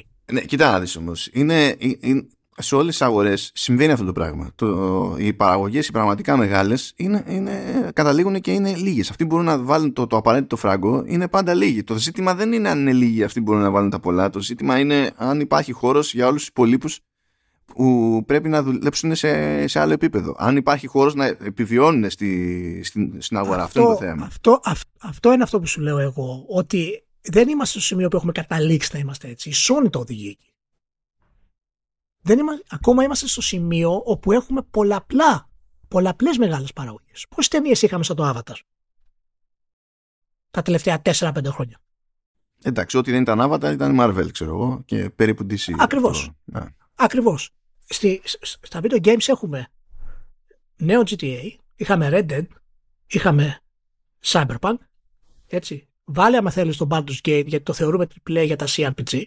Έχουμε Alan Wake, έχουμε όλα τη Sony, είχαμε το Elden Ring, το Tears of the Kingdom, μιλάμε για παιχνίδια τα οποία κόστησαν 60, 70 και εκατομμύρια, μείον το marketing. Δείχνει δηλαδή μια αγορά AAA η οποία ακόμα δεν έχει πέσει στη μαρβελοποίηση. Εγώ αυτό φοβάμαι σε αυτή τη διαδικασία. Και ότι όποιος θέλει να βγάλει ένα AAA το οποίο είναι διαφορετικό από το καλούπι της Sony, θα έχει πάρα πολλές λίγες ελπίδες. Δεδομένου ότι όλοι θα πρέπει να κάνουν αυτό το καλούπι. Να σου πω αλήθεια, εγώ δεν είμαι το ίδιο απεσιόδοξος. Θεωρώ, δηλαδή, είμαι. Ε, α, ανησυχώ το ίδιο για την Insomniac, αλλά για το γενικότερο δεν είμαι το ίδιο απεσιόδοξος. Εγώ το λέω σαν φόβο και θα το δούμε αυτό το, το τα, τα επόμενα χρόνια. Εάν κάνεις κάνεις ένα check τους τίτλους που πουλήσανε περισσότερο τα τελευταία 10 χρόνια γιατί το είχα τσεκάρει, θα φρίξεις στην Αμερική ποιοι είναι αυτοί οι τίτλοι και πόσο δύσκολα κάνουν breakthrough παιχνίδια τα οποία είναι νέα IPs. Πιστεύω ότι αυτή η τακτική της Sony, επειδή είναι ηγετική εταιρεία, είναι σε θέση ηγεσίας, θα δημιουργήσει ακόμα μεγαλύτερο πρόβλημα στα AAA. Εκτός, εκτός, εκτός, ξαναλέω, και αν η Microsoft πει ότι παιδιά, θα μπουκάρω και εγώ το ίδιο. Και θα χρηματοδοτήσει άλλες ιδέες όπως έκανε η Sony στο PlayStation 4. Εάν η Microsoft είναι σε αυτή τη γενιά, του PlayStation 4 στην ουσία στο timeline της, τότε θα, τότε θα πάμε καλά. Κοίτα, λες τώρα ότι είναι πολύ δύσκολο να κάνουν breakthrough, ξέρω εγώ. Φαντάζομαι ότι ε, να κάνουν breakthrough και να πάρουν μια θέση στο όποιο, ξέρω εγώ, top 10. Κάπως έτσι, το, σε πωλήσεις εμπορικά δηλαδή, το, το εννοείς, έτσι. Ναι, και μιλάω για νέα IP. Μιλάω ναι. για, νέες, για, για νέους ναι, ναι, ναι. κόσμους. Ναι, ναι, ναι, ναι, ναι. Ναι, αλλά στην τελική αυτό που μετράει, και μετράει για τους δημιουργούς, είναι το αν μπήκανε μέσα ή όχι. Γιατί... Ε, α, για τους δημιουργούς δεν μετράει αυτό. Αυτό μετράει για τους publishers. Και αξιούν και το πρόβλημα με την Insomniac για τους δημιουργούς. Ε, κάτσε, εσύ που δεν μετράει για τους δημιουργούς το, αν το αν μπαίνουν μέσα ή όχι. Δηλαδή, πώς να σου πω, εσύ φτιάχνεις ένα παιχνίδι. Έχεις ένα publisher μεγάλο από πάνω σου, παιδί μου, έτσι που κοιτάζει το εμπορικό. Εσύ όμως ω developer, πότε αισθάνεσαι OK; Αισθάνεσαι OK όταν πήγε καλά η, η δουλειά από την άποψη ότι έφερε κέρδη ή όταν δεν το αγοράζει κανένας το παιχνίδι; Μα αυτά τα δύο δεν είναι μαύρο και άσπρο. Κέρδη μπορεί να είναι 6 εκατομμύρια που έκανε πωλήσει και να είναι ευχαριστημένος ο δημιουργός. Αλλά ο publisher να μην είναι ευχαριστημένος με 6, να θέλει παραπάνω χρήματα. Άρα να σου πει θα ξαναβγάλεις sequel, θα ξαναβγάλεις super hero. Γιατί εγώ θέλω 7 εκατομμύρια και 8 εκατομμύρια. Ο δημιουργός μπορεί να είναι ευχαριστημένος με τα 6. Ναι, ναι, ναι. Δεν το, ναι, δεν το, θέτω, δεν το θέτω έτσι. Μιλάμε τώρα ε, για το κατά πόσο η κερδοφορία είναι τέτοια ώστε να θεωρείται ok το αποτέλεσμα. Γιατί τώρα δεν μπορεί να ξεκινάει ένας publisher και να θεωρεί το, τη μόνη ok κατάληξη το να κάνει breakthrough στο top 10 αυτό δεν είναι σκεπτικό τώρα. Υγιές γενικότερο σε οποιαδήποτε αγορά. Ναι, ναι, μα αυτό είναι το θέμα. Ότι... Ευχή είναι, όχι στόχος στα σοβαρά. Ναι, ναι, γι' αυτό υπάρχει και διαφορά μεταξύ δημιουργού και publisher σε αυτό το κομμάτι. Και αν η Sony πιστεύει ότι βγάζει τα 4 και 5 super hero είναι κάτι το οποίο θα αποφέρει αυτά που θέλει, οι δημιουργοί δεν συμφωνούν με αυτό. Άσχετα αν δεν έχουν ε, επιλογή. Οι δημιουργοί μπορούν να πούνε ότι εμείς είμαστε ευχαριστημένοι να πουλήσουμε 6 εκατομμύρια και να πάμε να είμαστε υγιείς οικονομικά. Δεν θέλουμε να φτάσουμε τα 150 εκατομμύρια, γιατί θέλουμε να βγάλουμε νέο IP. Και αυτό θα το απαγορέψει η Sony έτσι όπως είναι η κατάσταση. Αυτό όλα αυτά ξαναλέω είναι φόβοι από τις ενδείξεις. Δεν λέω ότι θα καταλήξουμε εκεί. Είναι τροφή για σκέψη αυτό το κομμάτι. Το οποίο εμένα με, με ενοχλεί πάρα πολύ γιατί το DNA της Sony δεν είναι το DNA της EA και της Ubisoft. Το πραγματικό DNA της Sony είναι να δημιουργεί νέους κόσμους και να χρηματοδοτεί νέους κόσμους. Αυτό έκανε. Ανέκαθεν με τον τρόπο της σε αυτό το κομμάτι. Και εγώ δεν θέλω 4 και 5 super hero παιχνίδια μάλλον από την Insomniac. Και κάτι τελευταίο. Και κάτι τελευταίο. Έτσι. Βάζει την Insomniac σε αυτό το κομμάτι αυτή τη στιγμή. Έχει αποφέρει πάνω από 1,7 ε, δις. Έτσι. Και παράλληλα ακυρώνει το Days Gone από το Bear Studio. Το οποίο πούλησε 8 εκατομμύρια κομμάτια το οποίο ήταν μεγάλη επιτυχία για το Τσούσιμα, παραδείγματος χάρη. Αλλά το Days Gone το ακύρωσε ολοκληρωτικά. Γιατί δεν τέριασε στο, στο μοτίβο που θέλει να πάει σε αυτήν την κατάσταση. Και... Για, για την ιστορία να πούμε ότι το Days Gone πούλησε 1,7 εκατομμύρια σε έπιση. Ναι. Το οποίο είναι πολύ ψηλό. Είναι ψηλότερο από το Ragnarok. Όχι, όχι, είναι κάτω από το. Ποιο... Όχι, το Ragnarok δεν έχει βγει ακόμα. Το God of War το πρώτο έχει πουλήσει 2,5 ε, εκατομμύρια. Έχει πουλήσει παραπάνω. Πρώτο, συγγνώμη, ναι. Έχει, έχει πουλήσει παραπάνω. Αυτό που πούλησε περισσότερο σε PC βασικά ήταν το, το Horizon Zero Dawn. Go figure. Αλλά, OK. Okay. Ναι, αυτό ξεπεράσει τα 3 εκατομμύρια. Αυτό που δεν πήγε πολύ, αυτά τα δύο που δεν πήγαν πολύ σε PC, που μου έκανε εντύπωση, ήταν ε, το Miles Morales, που ξεπατώθηκε στο PS. Πήγε πολύ καλά το Miles Morales. Ε, και το Legacy of Thieves Collection του Uncharted, που λες τώρα στο PC τα είχατε στην τσέπη, ήταν Uncharted προηγουμένως. Περίμενα ότι θα υπήρχε ένα άχτη, βράδερφε. αυτό ξέρω. Ναι. Το, για να το κλείσουμε αυτό το κομμάτι, ε, είχαμε ξαναπεί εμένα η άποψή μου σε αυτό το κομμάτι είναι ότι δεν μου αρέσει το πού πηγαίνει το development πλάνο της Sony. Αυτό είχα πει εξ αρχής ότι είναι ένα πλάνο το οποίο δεν είναι βιώσιμο και ο λόγος για να γίνει βιώσιμο είναι να γίνει φάμπρικα. Και αυτή είναι η πρώτη ένδειξη κάτι γνώμη. Έχουμε και δεύτερη ένδειξη για την Naughty σε λίγο σε αυτό το κομμάτι. Το οποίο αυτό μπορεί να είναι και καλό εν τέλει, αλλά θα το, θα το συζητήσω. όλα, όλα συνδέονται και πρέπει να κάνω ένα πέρασμα εδώ πέρα και από τους καταγεγραμμένους φόβους και ανησυχίες, τέλος πάντων κινδύνους που βλέπει η Sony σχετικά με την Activision Blizzard υπό τη σκέπη της Microsoft. Ναι, ναι, ναι.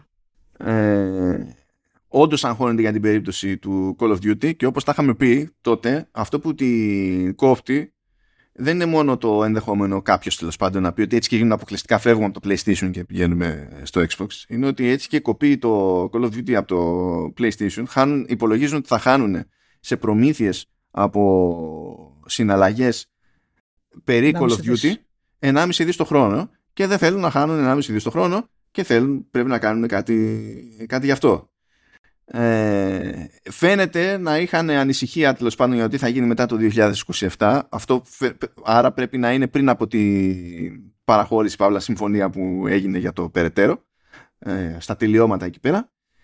Ε, είχαν άγχος ακόμα και για το πώς μπορεί να το αν θα το έπαιζε η Microsoft όπως το παίζανε εκείνη τα τελευταία χρόνια με το, με το Call of Duty με time exclusivity σε modes ξέρω εγώ, σε όπλα, ιστορίες και τέτοια ε, θεωρούν ότι είναι ζήτημα το να σκάνε από την πρώτη μέρα κυκλοφορία στήλη της Activision Blizzard στο, στο Game Pass. Είναι κάτι που και για αυτούς είναι πρόβλημα από τη δική τους την, την πλευρά. Ε, θεωρούν επίσης ότι η Activision Blizzard από μόνη της έχει τεράστιο εκτόπισμα σε live service ε, σε, σε mobile και σε PC συνυπολογίζοντας το ρόλο του Battle.net και ε, ε, μου έκανε φοβερή εντύπωση αυτό. Δηλαδή έχει μια σημείωση εδώ σε ένα bullet που λέει ότι οι, οι πυλώνες της Sony λέει ε, είναι ήδη, ήδη απαρχαιωμένοι και πίσω από τον ανταγωνισμό.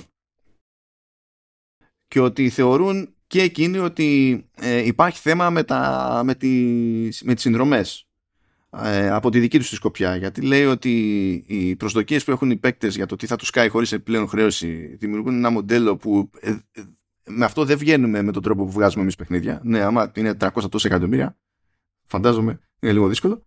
Ε, δεν υπάρχει κάποια ενιαία προσέγγιση για mobile PC και, και κονσόλες ώστε τέλος πάντων να μπορούμε να κάνουμε scale σε όλους μαζί παράλληλα. Αυτό είναι γενικό πρόβλημα για όλους. Απλά η Sony σε σχέση με τη Microsoft είναι και εκεί πιο πίσω. Η Microsoft προσπαθεί με τις νέες νομοθεσίες που θα εφαρμοστούν να σκάσει με δικό της ξέρω εγώ, mobile storefront σε, σε iOS και Android και θα δούμε πώς θα πάει αυτό. Εγώ δεν κρατάω μεγάλο καλάθι, αλλά θα δούμε. Ε, και τραβάνε ζόρι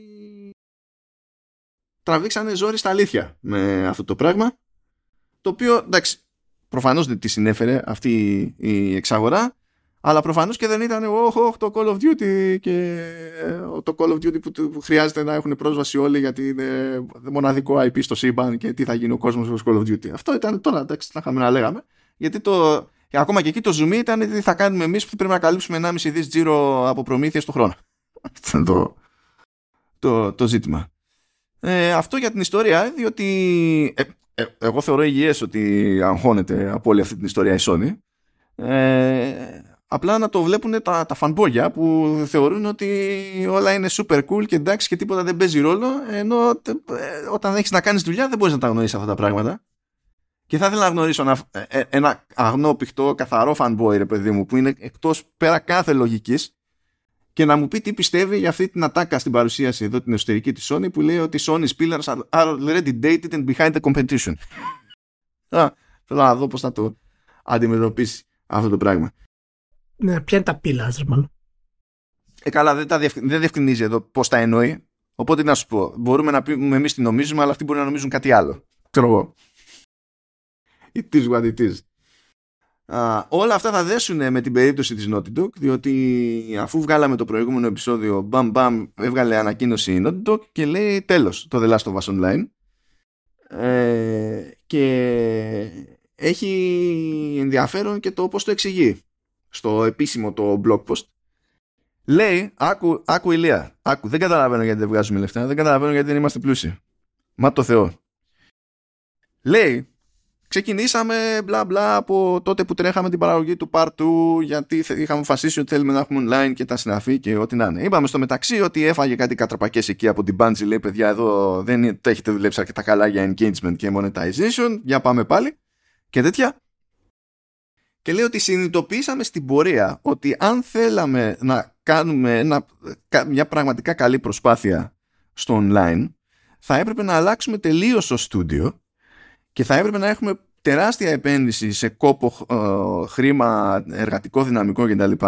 για να το συντηρούμε αυτό με περιεχόμενο ε, ξέρω εγώ για, για όσο, για χρόνια και θα έπρεπε να αλλάξουμε τελείως ε, ως Naughty Dog και το συνειδητοποίησαμε στην πορεία, Ηλία. Δεν υπάρχει καμία προηγούμενη εμπειρία στη βιομηχανία. Δηλαδή, Εγώ δεν πιστεύω ότι το εννοούν. Θεωρώ ότι είναι παπάντζα. Δεν πιστεύω ότι η Naughty Dog και η κάθε Naughty Dog δεν είχε υποψία ότι όταν μπλέξει με live game, ας πούμε, η φάση μετατρέπεται σε εργοτάξιο, δηλαδή στάντα. Είναι από τις μεγαλύτερες παπάντζες που έχουν υποθεί. Είναι από τις μεγαλύτερες χασομάρες ε, που έχουν υποθεί και είναι. Εντάξει, είναι προσβλητικό για την ίδια την Naughty Dog αυτό, αλλά είναι σίγουρα αναγκασμένοι να το κάνουν από κάποιο PR ε, κεφάλι. Ε, τραγικό. Τραγικό. Ναι, λέει, θα, θα μας ζόριζε λέει στα, στις παραγωγές single player και λέει το πράγμα ήταν, έπεσε λέει το εξής δίλημα ή θα γινόμασταν στούντιο αποκλειστικά για live service games ή θα συνεχίζαμε με τα single player narrative games που μας έχουν καθορίσει και χαρακτηρίσει και λες wow Χαζομάρες. Πιο χαζομάρες δεν μπορώ να το, να το δω. Καταλαβαίνεις λοιπόν ότι η προσθήκη του multiplayer στο Spider-Man 2 και το ότι όλα τα υπόλοιπα τα μαρβελοπέχνιδα που θα σκάσουν από Insomnia που θα έχουν multiplayer και τα λοιπά και τα δύο εντωμεταξύ, δηλαδή προσθήκη στο Spider-Man 2 και το, η φάση με το Wolverine και το multiplayer είναι μέχρι και καλά το 2026 Money Money Insomniac θα είναι υπεύθυνη για δύο από τα έξι live games που περιμένει μέχρι το 26 η Sony ε, που είναι ο στόχος που έριξε από τα 12 είναι, δηλαδή το 1 τρίτο αυτής της επίθεσης με live games ε, θα είναι μόνη της για, για την παρτάρα της η Insomniac άντε να πεις ξέρω εγώ δεν ξέρω πώς μετράει σε, αυτό, σε αυτή την εξίσωση το Destiny 2 της Bungie αν, αν το μετράμε αυτό ή όχι. Αν και είχε πει η Sony ότι θα έβγαζε τίτλους. Οπότε μπορεί να υπολογίζει το μάραθον. Ποιος ξέρει. Εγώ, εγώ, εγώ θα σου πω δύο θεωρίες. Η μία θεωρία είναι ότι η Insomniac θα προσπαθήσει να πάρει τη δουλειά την Naughty και να βγάλει το online κομμάτι. Θα την, θα την πήξουν ακόμα και για αυτό το κομμάτι. Μια θεωρία. Η δεύτερη θεωρία είναι ότι σε λίγο, σε λίγο καιρό οι μπάνες θα περάσουν ολοκληρωτικά στα χέρια της Sony. Καλά, ναι, αυτό το, το, το, λέγαμε και γελάγαμε τις προάλλες. Γελάγαμε για να μην κλαίμε, αλλά τέλος πάντων. Okay. Γελάγαμε, ναι, κλαίγαμε και γελάγαμε ταυτόχρονα. Και αφού περάσει ολοκληρωτικά στο κομμάτι της Sony, θα μπορέσει να έχει το funding για να συνεχίσει το Destiny 2, να συνεχίσει το Marathon και να αναλάβει και ορισμένα multiplayer πράγματα συγκεκριμένα. Γιατί τώρα καλή Insomnia και καλή κοινότητα. Αλλά δεν έχουν ιδέα πώς να κάνουν multiplayer σωστό πρόσεξε να δεις τι έχει να γίνει στη Sony. Εάν γίνουν αυτά τα πράγματα, τότε θα είναι πραγματικά τρομερό. Και να πω ότι όλα αυτά γίνονται την ώρα που η Sony δουλεύει ή η Naughty δουλεύει στο νέο Sci-Fi IP. Δεν ξέρω αν το είπα, το είπα αυτό στην αρχή του πότε, δεν θυμάμαι. Πρέπει να το ανέφερα πεταχτά, ε. Οπότε ε, ισχύει. Και σίγουρα επειδή το νέο IP αυτό του sci-fi της Naughty θα είναι action adventure κλασικό. Θα είναι epic, θα έχει co-op, θα είναι δηλαδή ανεπανάληπτο, θα έχει γραφικά, νέο κόσμο, θα έχει τηλεοπτική σειρά από πίσω. Καταλαβαίνεις, θα είναι κόλαση, ρε παιδί. Και νομίζω έχω βρει και τίτλο πώς θα λέγεται αυτό. Το οποίο θα λέγεται Dark Holes of Brotherhood. Και... καλά, εντάξει. Να το ξέρεις σα. Εντάξει, μπορεί να θέλει λίγο δουλειά στο PR ακόμα για τον τίτλο. Ε, μπορεί. Αλλά κάπως έτσι θα ξεκινήσεις. Α, θα έχει τη λέξη Dark, πες. Θα έχει μέσα dark. OK. Okay. okay. Εντάξει. Δεν τελειώνει ποτέ. Μ' αρέσει που έλεγες ότι η ανακοίνωση της Naughty Dog είναι από τις μεγαλύτερες παπάντζες όλων εποχών και είπες να, να, να συναγωνιστείς. Λες παπάτζα αυτό που λέω. Καλά, εντάξει. Ε, δεν είναι κλασική παπάτζα. Δεν είναι κλασική παπάτζα. Είναι παπάτζα με δύο πι. Με δύο πι. Είναι παπάτζα. Λοιπόν, τέλος πάντων, εγώ το υποστηρίζω ακόμα, ακόμα πιστεύω ότι θα γίνει αυτό το πράγμα, αλλά θα δούμε. Τέλος πάντων, νομίζω ότι το, το αναλύσαμε σχετικά καλά για την όλη φάση. Θα δείξει το επόμενο κομμάτι τι πρόκειται να γίνει και πόσο από αυτά είναι αληθινά ε, ε, και ποιο είναι το πλάνο, πώς θα βγουν και ιστορίες. Πάντως, ε, τι να πω. Για μένα η το είναι. Ε, παραμένει αυτή τη στιγμή σαν τα μόνικα τα δύο σημαντικά κομμάτια ε, στη Sony αλλά να σου πω την αλήθεια, ήλπιζα πραγματικά η Insomniac μετά την επιτυχία με τα Spider-Man ε, να της δώσουν το OK για ένα νέο IP. Παράλληλα με το Spider-Man 3. Από ό,τι φαίνεται θα βγει πάρα πολύ. Ο, ο, ο Ηλίας ονειρεύεται για τους, ε, τους επιτυχημένους δημιουργούς, τα επιτυχημένα στούντιο, ονειρεύεται συμφωνίες τύπου Christopher Nolan με την Warner Bros. Βγάλε ένα Batman και μετά βγάλε μια ό,τι θέλεις. Μετά ξαναβγάλε ένα Batman και μετά βγάλε κάτι άλλο. Αυτό ονειρεύεται. Να σου πω κάτι, η Sony ήταν σε θέση να το κάνει αυτό. Ναι, όχι, το, το, το πιστεύω. Απλά ε, θέλω να πω ότι το, η λογική είναι αυτή, ρε παιδί μου. Είναι φάση Nolan. Του τότε. Γιατί τώρα κάνει γενικά ό,τι του βαρέσει ο Nolan, αλλά OK. Okay. Ναι, προφανώς. Προφανώς. αλλά έχει τη, την Naughty την έχει έτσι. Τη Σάτα Μόνικα δεν την είχε, αλλά μετά την επιτυχία του God of War την έχει έτσι. Και είμαι σίγουρος ότι ο κόρης φτιάχνει νέο IP. Οπότε έχουμε από εκεί πράγματα να περιμένουμε. Αλλά η Νιζόμια και ειδικά, οι οποίοι μηχανισμοί της είναι, οι μηχανισμοί της είναι βούτυρο, βούτυρο. Λες και είναι φτιαγμένοι με την τελειότερη ας πούμε, μηχανή στον κόσμο. Ε, τη άξιζε περισσότερο από μια φάμπρικα, έτσι όπως φαίνεται. Αυτό είναι εμένα που μου ανησυχεί που έχει και προεκτάσεις γενικά στη, μπορεί να έχει προεκτάσει στη βιομηχανία. Εν τω μεταξύ σκέφτεσαι τα μεγάλα στούντιο και τις μεγάλες παραγωγές τύπου action adventure, something, whatever, cinematic ξέρεις ότι μόνο, μόνο για θα καταλήξουν αυτά τα στούντιο. Και ακόμα και ε, να βγει αυτό το πράγμα ακριβώς με αυτό το, το σκεπτικό και να είναι η πρώτη ξενερωμένη από όλες να είναι developers στο στυλ πάλι Spider-Man. Σε τέτοια φάση για το 15 χρόνια Spider-Man θα το βλέπω. Ναι, ναι. Ε, οχρυούν όλα αυτά μπροστά στη, στη μόντα με τα, με τα live service games. Εγώ εκεί θεωρώ ότι υπάρχει το μεγαλύτερο ρίσκο γενικότερα Τώρα το ότι θα πηγαίνει και θα τα κουμπώσει πάνω σε παιχνίδια που έχουν και το single player και μπορούν να στηριχθούν εμπορικά σε πρώτη φάση σε αυτό είναι ένας τρόπος να μοιράσει το, το ρίσκο αλλιώς. Είναι λίγο πιο εξασφαλισμένο. Αλλά η, η, η Sony υπάρχει ένα ενδεχόμενο να μπει και σε όλο το χώρο των live games αργά. Ε, καλά, εμείς δεν συμπαθούμε την κατηγορία έτσι κι αλλιώς. Αλλά δεν έχει σημασία να τη συμπαθούμε εμείς. Σημασία έχει όμως από ένα σημείο και έπειτα αν τη συμπαθούν όλοι αυτοί που ε, στήριζαν όλο τους το επιχειρηματικό πλάνο εδώ και χρόνια ε, στον πάσιμο σε αυτή την κατηγορία. Να πούμε για την ιστορία. Πούμε για τους τελευταίους μήνες. Πράγματα που έχουν γίνει. Κόπηκε το Χαΐνα στη Σέγγα.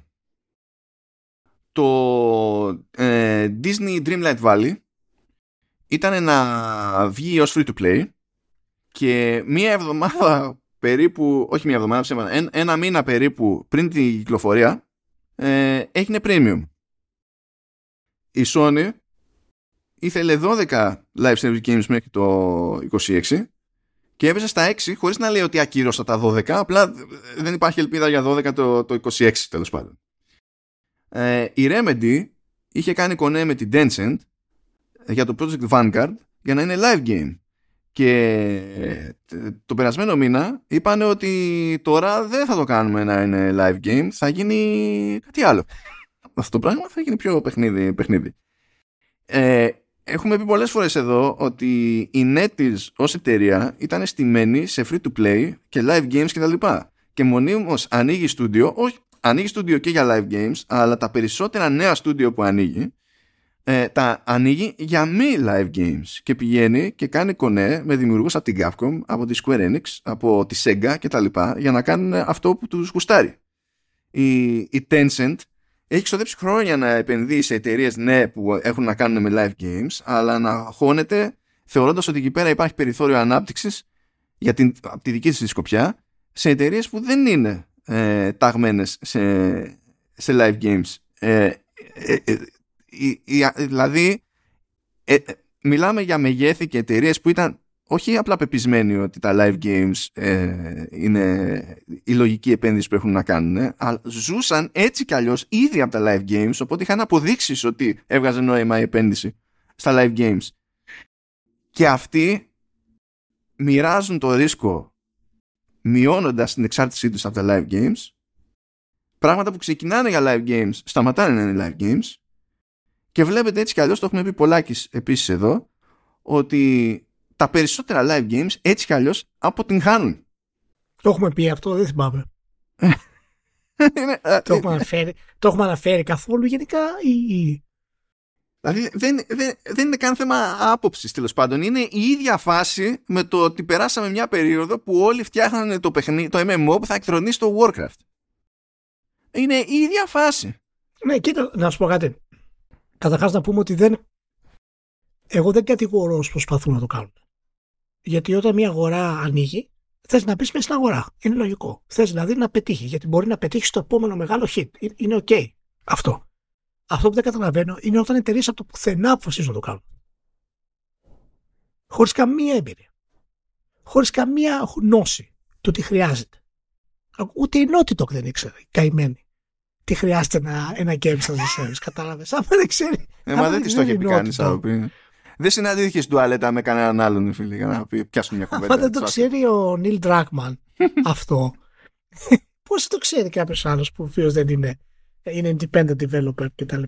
Ε, οπότε... ε, μα, ναι, ο Ντράκμαν ήθελε να ασχοληθεί με τη σειρά, κατάλαβες και μπούκωσε το παιδί. Δεν μπορούσε να, το βγάλει άκρη με το multiplayer. Ε, αυτό στέει, φίλε. Και είναι λογικό αυτό το πράγμα. Οπότε όσοι κατάφεραν, όσοι έκαναν πολύ μεγάλες επενδύσεις για αυτό το πράγμα και είναι φοβερό γιατί ε, να, τα παιχνίδια τα οποία έπιασαν σαν games as a service γενικά έχει πάρα πολύ πλάκα γιατί ξεκίνησαν με το αθλιότερο.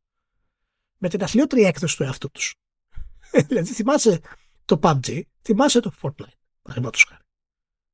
Δεν έχουν καμία σχέση με αυτό που είναι σήμερα. Ναι, και το Fortnite δεν βγάζει. Ε, ε, είπαμε, ε, έκανε, απέλησε ο άλλος κόσμο γιατί έπεσε έξω το πλάνο. Τώρα, ναι, τώρα που θες να συγκριθείς με υπεργίγαντες ε, κάτσε, ας πούμε, σαν το Genshin Impact, είσαι, είσαι σε άλλο πλανήτη.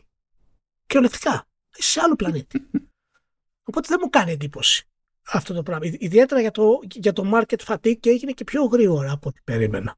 Να σου πω την αλήθεια. Το οποίο είναι καλό σημάδι τουλάχιστον. Ε, είναι, βασικά είναι πολλά πράγματα μέσα. Ακόμα και από την πλευρά του παίκτη, όλα αυτά τα παιχνίδια, τα, τα live games βασίζονται σε ψυχολογικά τρικ που άμα έρθει η ώρα της κόπωσης, τα έχεις γράψει. Μπορεί να διαλυθείς ναι, ναι, για ναι. χρόνια να καίγεσαι, αλλά άμα πεις ως άτομο έπιασα όριο, ξεπέρασα μια γραμμή που δεν, ε, δεν έχεις ξεγράψει μόνο αυτό το παιχνίδι. Έχεις ξεγράψει οτιδήποτε σου θυμίζει αυτό το, το παιχνίδι. Ναι. Δηλαδή το ζήτημα δεν είναι το αν κάτι είναι live game, το ζήτημα είναι το μοτίβο που έχουμε στα, στα live games και βασίζεται γενικότερα στη λογική του free to play από την πλευρά του mobile που έχει άλλες προτεραιότητες ε, ε, ε δεν θέλει πολύ για να καταλήξει να είναι αρρώστια. Αρρώστια για αυτούς που είναι καταδικασμένοι ως δημιουργοί να δουλεύουν στο ίδιο πράγμα για πάντα. Είναι λες και πιάσανε δουλειά, δουλειά στην ΕΥΔΑΠ ας πούμε. Ε, και για τους παίκτες που στην ουσία γίνονται, δηλαδή παίζουν ψυχολογικά τρικ όλη την ώρα Και μιλάμε για, για επιχειρηματικά μοντέλα που βασίζονται στο FOMO. Γιατί πρέπει να το συμπαθήσουμε αυτό, να το πάρουμε σοβαρά. Δεν, δεν, δεν, δεν το καταλαβαίνω. Για να το καταλάβετε ακριβώς τι σημαίνει το Games as a Service, σκεφτείτε τη σειρά Lost. σκεφτείτε, τη σειρά, σκεφτείτε τη σειρά Lost με εβδομαδιαία επεισόδια να τρέχει μέχρι και σήμερα από τότε που σταμάτησε. Αυτό είναι το Games as a Service και το fatigue που λέει ο Μάνος. Αυτό σου κάνει. Δηλαδή σκέψου τη σειρά Lost με άλλα 1400 επεισόδια. Χρυσή μέρα. Και θέλω να θυμηθούμε και άλλα στοιχήματα που έβαλε έβαλαν οι χρηματοδότες του gaming, όχι απαραίτητα οι πλατφόρμες, αλλά αυτοί που στάζουν το φράγκο σε διάφορες μεριές και καθορίζουν λίγο πώς πάνε τα πράγματα. Θυμάστε την όλη φάση με blockchain και NFTs, να τα θυμάστε αυτά. Επίσης, ε, το, να θυμάστε το 2023, σύμφωνα με πιο πρόσφατα νούμερα, ε, η κατηγορία του VR έχει πέσει 40% βγήκε PSVR 2 και Quest 3 και το VR έχει πέσει 40% και η αγορά πλέον ελπίζει σε τι στο Vision Pro της Apple που θα κάνει 3.500 αυτό που μόνο είναι ανέκδοτο. Δηλαδή έτσι κι αλλιώς του, του, ναι, ναι, μα, δεν υπάρχει software, man. Εντάξει, δεν υπάρχει software. Μα η Apple δεν ξεκινάει καν, σου λέει, κοίτα, ε, το Vision Pro εγώ στο έχω σαν computing platform. Τώρα, αν, αν φτιάξει κάποιος παιχνίδι, nice to have. Δεν προσπαθεί καν για αυτή την κατηγορία. Δηλαδή, είναι από άποψη εμπορική, δεν την ενδιαφέρει, διότι παίζει σε μεγέθη που ε, ε, είναι άλλα ναι, τα, άλλη λογική τελείως. Δεν την νοιάζει μες στο κεφάλι της τέλος πάντων αυτό το, αυτό το πράγμα. Παίζουν όλες αυτές οι παπάντζες, όλες αυτές οι παπάντζες. Ακόμα και τα projections για τα cloud services, τα cloud gaming services είναι εκτρά. Ε, όταν υπολογίζεις ότι ε, θα φτάσουν του χρόνου οι, οι gamers ανά τον κόσμο πάνω από τα 3,6 δις και υπολογίζεις ότι το 2026 ε, οι συνδρομητές σε cloud, ε, ε, σε cloud gaming services θα φτάσουν τα 80 εκατομμύρια. Κοίτα, αυτό, αυτό, αυτό θα γίνει όταν το Game Pass και η Nvidia αποφασίσουν να βγάλουν ένα νέο application το οποίο θα είναι διαθέσιμα όλα τα παιχνίδια του Xbox Game Pass στις τηλεοράσεις σας. τότε θα πάρουν καλά. Μέχρι τότε δεν υπολογίζεται. Εντάξει, τα live service games συγκριτικά έχουν πάει καλύτερα από όλα αυτά. Όλα αυτά τα άλλα. Αυτό δεν αλλάζει ότι ο κανόνας είναι αποτυχία. Οι μεγάλες επιτυχίες σε μεγάλο βαθμό είναι κολοφαρδία. Το Fortnite ήταν κολοφαρδία, παιδιά. Το, το, το συζητούσα και στο, και στο χαμόγελο του παιδιού. Κανένα στην. Κολοφαρδία αλλά και φοβερή διαχείριση μετά. Ναι, ακριβώς. Κανένα στην Epic δεν, ε, ε, δεν είπε φιλέ. Με το Battle Royale γίναμε. Κανένας δεν το είπε. Κανένας. Το, το, στείλανε, το πετάξαν ως freebie για, για, για, την αναμονή. Για την αναμονή μέχρι να βγει και καλά το κανονικό το Fortnite. Και τελικά το Battle Royale έγινε το κανονικό το Fortnite. Αυτά να τα θυμόμαστε. Φτάσαμε στο τέλος. Ε, φιλάκια πάρα πολλά. Σούπερ σουκού, σούπερ γιορτές, σούπερ ακροάσεις. Ε, και παίξει έκανα game. Πότε πότε, το ξεχνάτε. Ε, ναι. Τι κάνετε εδώ, δηλαδή αν να μας ακούτε και αν παίζετε games, δηλαδή δεν βγάζει πολύ νόημα. Είναι βίτσιο, ξέρω εγώ. Πράγμα. Ναι, όχι, όχι. Πρώτα να μας ακούσετε, μετά παίζετε games ή παράλληλα. Δεν υπάρχει, δεν υπάρχει θέμα. Όπως το βολεύετε. Λοιπόν, τώρα που είναι γιορτές, κάντε και ένα ψυχικό, έτσι και έχετε ξεχαστεί. Αν είσαι σε πλατφόρμα που σηκώνει εκεί πέρα βαθμολογίες, ratings, κάντε, κάντε μια έτσι ή σκουντίξτε τον διπλανό σας. Ναι, κάντε, ναι, κάντε ένα διαμοιρα, δια, διαμήραση, διαμαραμιστικό, διαρρημαμαστικό. Λοιπόν, κάντε, κάντε σαν και εμένα που, που στο κομμάτι S4 έγραφα και δεν την, δεν την πάλεψε ο εγκέφαλος, δεν μπορούσα να πω μυθι... Ε, να ορίστε πια. Το ίδιο. Μυθιστοριογράφος. Δεν μπορούσα να το πω. Προσπάθησα να Και είσαι καλός ο εγκέφαλος. Διαβάζεις. Καλά Χριστούγεννα, παιδιά. Γεια χαρά σε όλους. Καλά Χριστούγεννα. Και εδώ είμαστε, επανερχόμαστε. Τσάου σας.